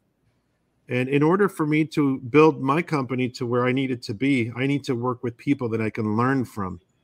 And and there is no better professor out there for me than La Aurora. Well, a company with that kind of history, you'd have to believe that that's that's a fact. Um, Thank you for that question. No, Coopso's got a good one. They, Speaking they, of Coop, they, they really make some. They make they've made some of the best cigars ever. That factory. Wow. a lot of respect for that factory. They do. mean, the I think their their problem is just on the Pananos, marketing Yeah, end. Yeah. I, I um, agree with you, They- Abe, on that. They don't know how to bring awareness to the consumer and about some of the great products they make. Manuel Inoa is just a, that guy's a genius. I mean, and some of the stuff he Yes. put together. But you're also talking about a company that the premium cigar industry probably is point oh oh oh oh oh oh oh oh one of their yeah. of their revenue stream. You know, I mean, this, this is one of the oldest families in, in, in, in you know Dominican Republic. So But that's that's a good point, and I will say this: that what I discovered, Abe, their premium cigar site is their baby. You know, it's it's like nothing. There's nothing. There's no shortages in anything there. I walked into a room with tobacco wrapper, only tobacco wrapper, that just left me speechless. For for me to build up those types of reserves, I would need three lifetimes. I was gonna say you need generations. Yeah, you need Which generations. So I'm really blessed. I'm very fortunate that they were willing to work with me, and I have to thank Frank Herrera for really putting that puzzle together. Um, he felt my pain, and he knew where I needed to be, and uh, I think the tobacco gods are looking out for us.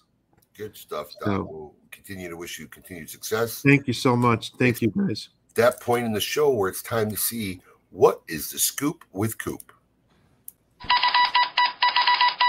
Hey, yo, what's my theme music? The Scoop with Coop. Breaking industry news. Hear it first on KMA Talk Radio and cigar-coop.com.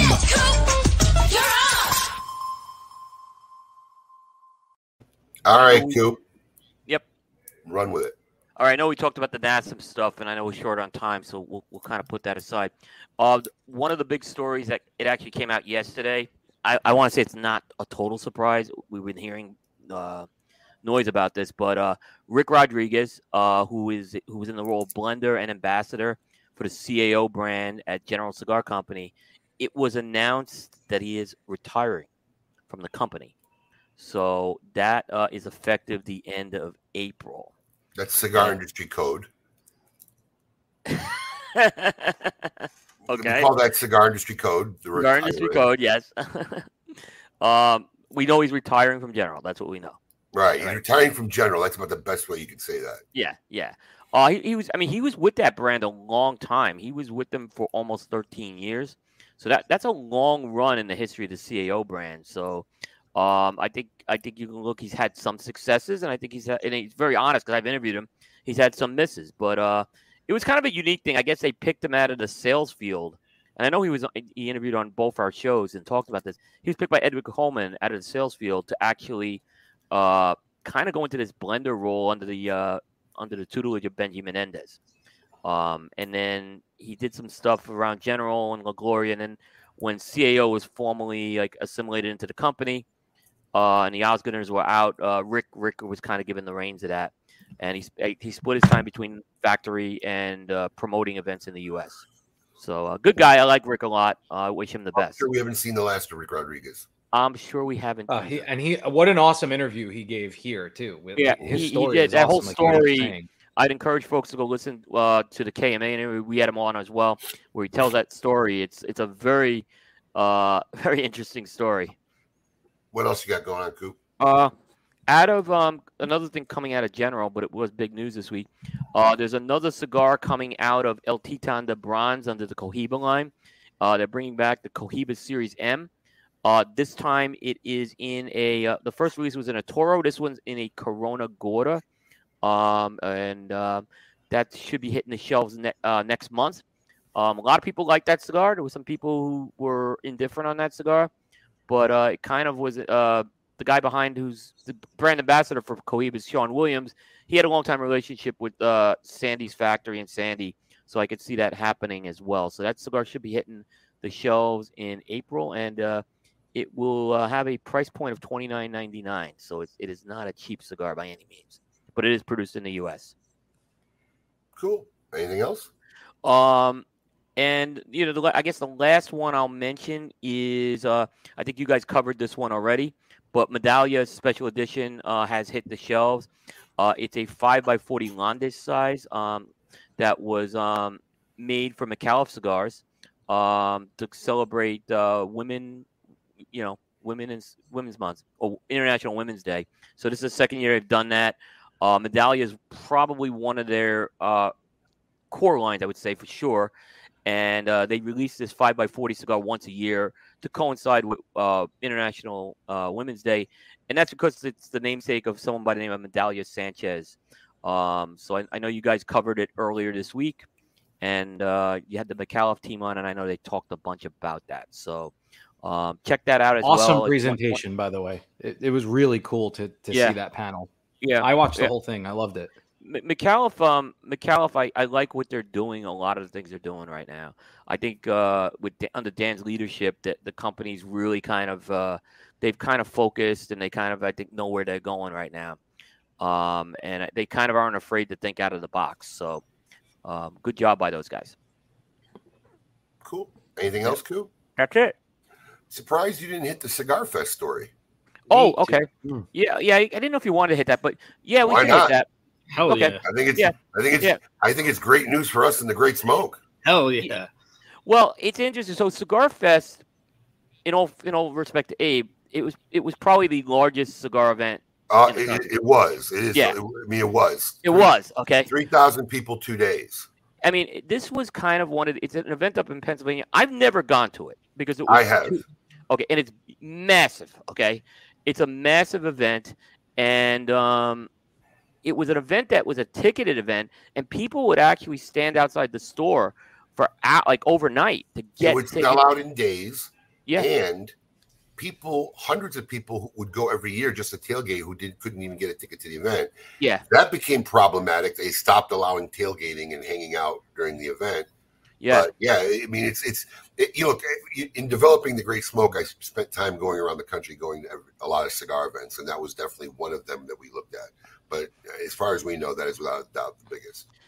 you and, and what happened is they announced they're going to break the event up into regional events over a five week period and each like uh, cigars international store will host one of those usually when i see like something like that happen it usually means the event's like in trouble right because like whenever i see something going like from national to regional i kind of think there may be but i don't think this was the case. I think it was just the case where this was too big an event. And i actually i don't know i haven't talked to them yet on this. I actually wonder if covid played a little bit into this right now where you know they've gotten shut down two years in a row like so it's it's an all or nothing deal. And now with, by doing this regional if there's something that happens going down the line they can still get some of these events in. And it allows people who are local that don't have to get on a plane they don't have to go get these tickets so it does expand the national so i think it was more that the event may have just gotten too big and they wanted to really bring this event out on a national basis I don't I don't think there was any real strategic reasoning in a positive fashion of why it was done. My main gut feeling is it was a venue issue. And when you have an event that, that could be too yeah, yeah. when you have an event that big, you're not finding another place. Yeah, and they You were at a know, um, resort the last couple of years. So like, yeah, you know, the Poconos. Yeah, Yeah, It's so been- that's it's a been good there for a while. point, Abe. And, Yeah. and I just, I, I mean, that event was so massive, and I know what they got and what, how it was, and it wasn't that it wasn't a good profitable event with them. I'm pretty sure it's an extensively profitable event for them. Um, I think it was just got too big. I, I, my gut feeling would tell me they had uh, a venue problem. Um, because you know when you start saying people can't tailgate anymore and you start doing stuff like that, you you know it's getting a little too rowdy. Um, that's not coming from them. That's coming from the resort because obviously there probably have been some issues, and it's just a lot of people. But um, we were surprised to hear it, and I think for us, it just opens the door for the Great Smoke now, hopefully becoming the biggest cigar event in the country. All you Cigar Fest people, look up the Great Smoke. It's where you want to be next year. Yeah, yeah. Abe, I'm just curious. Was it tailgating that goes on? And I, I never get there early enough. Is it tailgating that goes on at the Great Smoke at the fairgrounds? We've never had tailgating. This was the first time in 16 years. We had one, and it was one guy. So I'll and- tell you something and- funny. and- We've never had tailgating. It's never happened, and it was a phenomenon that when I went to Cigar Fest, it was prolific. I'm talking Yeah. about hundreds of people, um, and it wasn't a one day tailgate. They tailgated the whole four or five days. They didn't even have tickets to the event. That's how insane it was. Um, so this year, while we were setting up, I looked down the parking lot. I see a couple folding out chairs, having a beer, having a cigar. I'm like, is this really like the first tailgater ever? Now, I've already been messaged by people who not only want to tailgate next year, the morning of, but are, are trying to coordinate like parties. So Yeah. tailgating that we- is going to, I strongly feel, is going to become very prolific at the Great Smoke now in the next couple of years. And all, be, it all be, uh, you could say it started with Kojak, a smoking socialite, Douglas Kassir, smoking socialite. He, he actually was the first guy to ever tailgate at the Great Smoke. I'll say this because we had uh well Cigar Dave used to do a big event in Charlotte at the Ballantyne Resort, and there was we we tailgated for that event for many years, and it, it's a lot of fun those morning tailgates and smokes and coffee, and uh, multiple of those things happen, and as long as I guess the venue is fine with it, I think it's a it's a another extension that you could bring to this event that would really uh, like I said just capture people more more attention to come to it. it it's Oh, a lot of fun. Yeah. Uh, to the do local it. Yeah. chapter of a national cigar group's already reached out to me and they want to coordinate something. So tailgate, tailgate Yeah. will be a a function of the Great Smoke 2023 Mardi Gras Madness without a doubt. But, I think it'll be really good. I think that's a that's exciting. yeah, I can't say we were disappointed when we heard this news. We were actually I was surprised, but uh, Yeah, um, it's gonna be interesting to see how companies are gonna be going crazy trying to support eight of these. So I don't. I think it's gonna be, you know, I don't think you'll have all the personalities at all eight stores now. one of the reasons why we never do more than one Great Smoke that people ask us all the time. I can't imagine going back to all these manufacturers. Hey, can we do this again in the fall? No.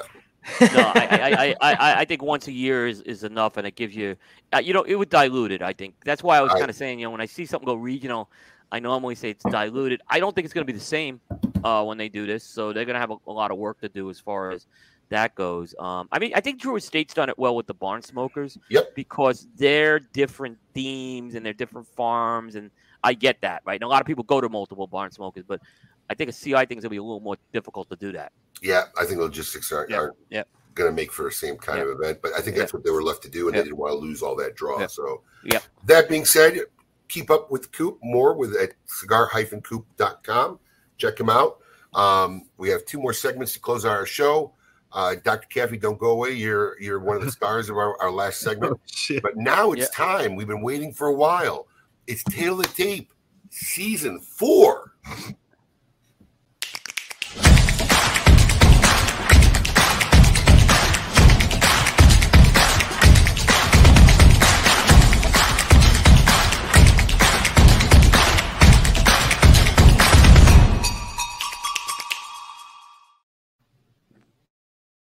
All right, here we go. Tail of the Tape season four, long delayed, but let's get it started. Coming in at number 10 for me is the Philadelphia Flyers Gritty. Um, to be honest with you, if Gritty was around for like 10 more years, he might be my number one. Hard to describe.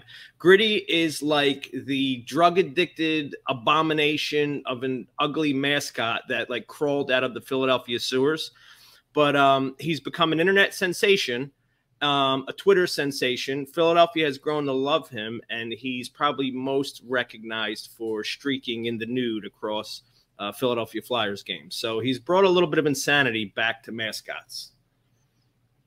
Go ahead, Coop. Oh, unmute. Rookie move, wrong delay. Long delay. It's all right. All right, yeah. Gritty man. Philadelphia's got some iconic mascots, but Gritty has come to the top real quick. I mean, he is really taken off. I mean, he's very new. So good pick by that. But I went with the Phoenix Suns Gorilla. And he's a pretty polarizing mascot, the gorilla. Um, some people love him, some people hate him. But I love the, like I said, it, it- he's known for these incredible dunks and an incredible agility doing these dunks. And I, I just think, okay, he's not the most exciting or original mascot character, but it's how he performs that really I think entertains and does what a mascot needs to do. So I went with Phoenix Suns Gorilla as my number ten. Yeah, the, the gorilla's a high flyer. He's he's a high he is. flyer. I mean, he. So Yeah, I think know, basketball's got some of the best mascots. Yeah, I think basketball Yeah. mascots. You know, this is what's great about this season that, you know, I don't give a shit what any of you say. I mean, this is literally just a list of who we like. Yeah. Yeah. Yeah. I mean, there, there's the the prerequisite for what makes a great mascot is very subjective. Right. There's no statistics you got to keep up with and look or examine. Right. my, my question is more towards the criteria now. Are we sticking to professional sport mascots? No. No. Okay, so it could be college mascots too. Yeah, we said yeah, we said any. Yeah. Oh, wow. It could Awesome. be even be independent leagues, right? Like if you if you go to like independent baseball or something, you could have somebody.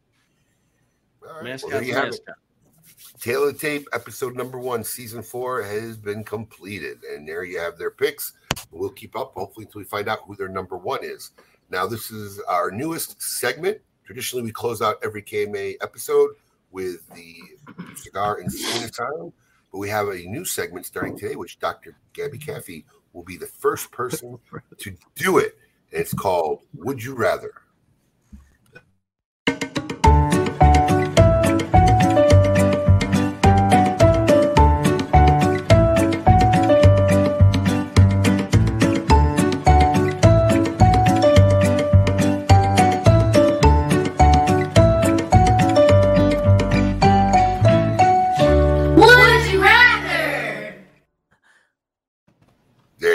Special thanks to Juan Lopez of Gurkha Cigars for being our model for our intro segment, and to my kids who did the voiceover for that. Uh, Nice. riddle. Yeah, yes, that was my kids who did it. All right, you ready, Doctor? I'm ready, man. I mean, I don't even know what to expect. Go ahead. But I know it's, I got it's three- from Juan. It's go ahead. I got three questions for you. They don't have to be deeply philosophical. You can just right. give us your choices and why, if you want. Ready? Would you rather be in jail for five years or in a coma for ten years? Holy shit! I'll take jail for five. Ten years is a lot, considering the life expectancy went Well- down with COVID. Ten years is instantaneously though in a coma. Shit. You go to bed, you wake up. Listen, I, I I know what a human body looks like two weeks after being in a coma, and it's There's a doctor's answer. Yeah, all right. So, All right. Would you rather give up air conditioning and heating for the rest of your life or give up the internet for the rest of your life? oh my god, that's like saying that's like giving up Coca Cola, air conditioning, or fuck the internet. I want Wow. air conditioning. Yeah. I'm with Doc on this one. Fuck the internet. I mean, In South give Florida, up Facebook, you give up Facebook politics. I'm in Yeah. air conditioning. Yeah, I'm not giving up AC and heat. So, I'll write letters and, and send them to everyone. Hey, Paul, you know you have a graphic. Paul, you know you have a graphic for this, right? Can you throw it up there? I want to I test it out and see how it works. It does? So, last uh, question, Doc. Are you ready? Yeah. Yeah. Here you go. Would you rather be royalty 1,000 years ago or just an average person today? Wow. You know what? I, I, it depends the country you live in, but I'd rather be an average person today. Mo- Yeah, man, most they were royal- killing, they were killing all the royalty. mo- years most ago. royalty get their heads their chopped off. lives like every other month. Yeah, Most royalty get their heads chopped off. I- I'd rather be an average person today because you have the potential to become royalty. There you have it. And there's our first episode of Would You Rather. I like that. Great questions, man. Yeah, that was good. Fun segment. Fun segment. Yep. That, does that graphic not work, Paul? I was hoping to test it out this week. I, I honestly have not received it. If Yeah, you I don't see know. a graphic. It was it was in I put it I told you Alex when you downloaded the video for the intro. It's in the Dropbox. There's a graphic in the same Dropbox. We'll test it later. But there's a graphic in the same Dropbox. All right, next week. It's gonna be a hot topic again. We got Risty Riavetsky of JSK Cigars. Ristevsky, Ristevsky. Don't don't go by his Facebook They're all name. the same. So we got him next week. Should be a very interesting show. We hope you uh, enjoyed this very interesting KMA radio episode. And great way to start your Saturday. But until next week, everyone, keep it lit.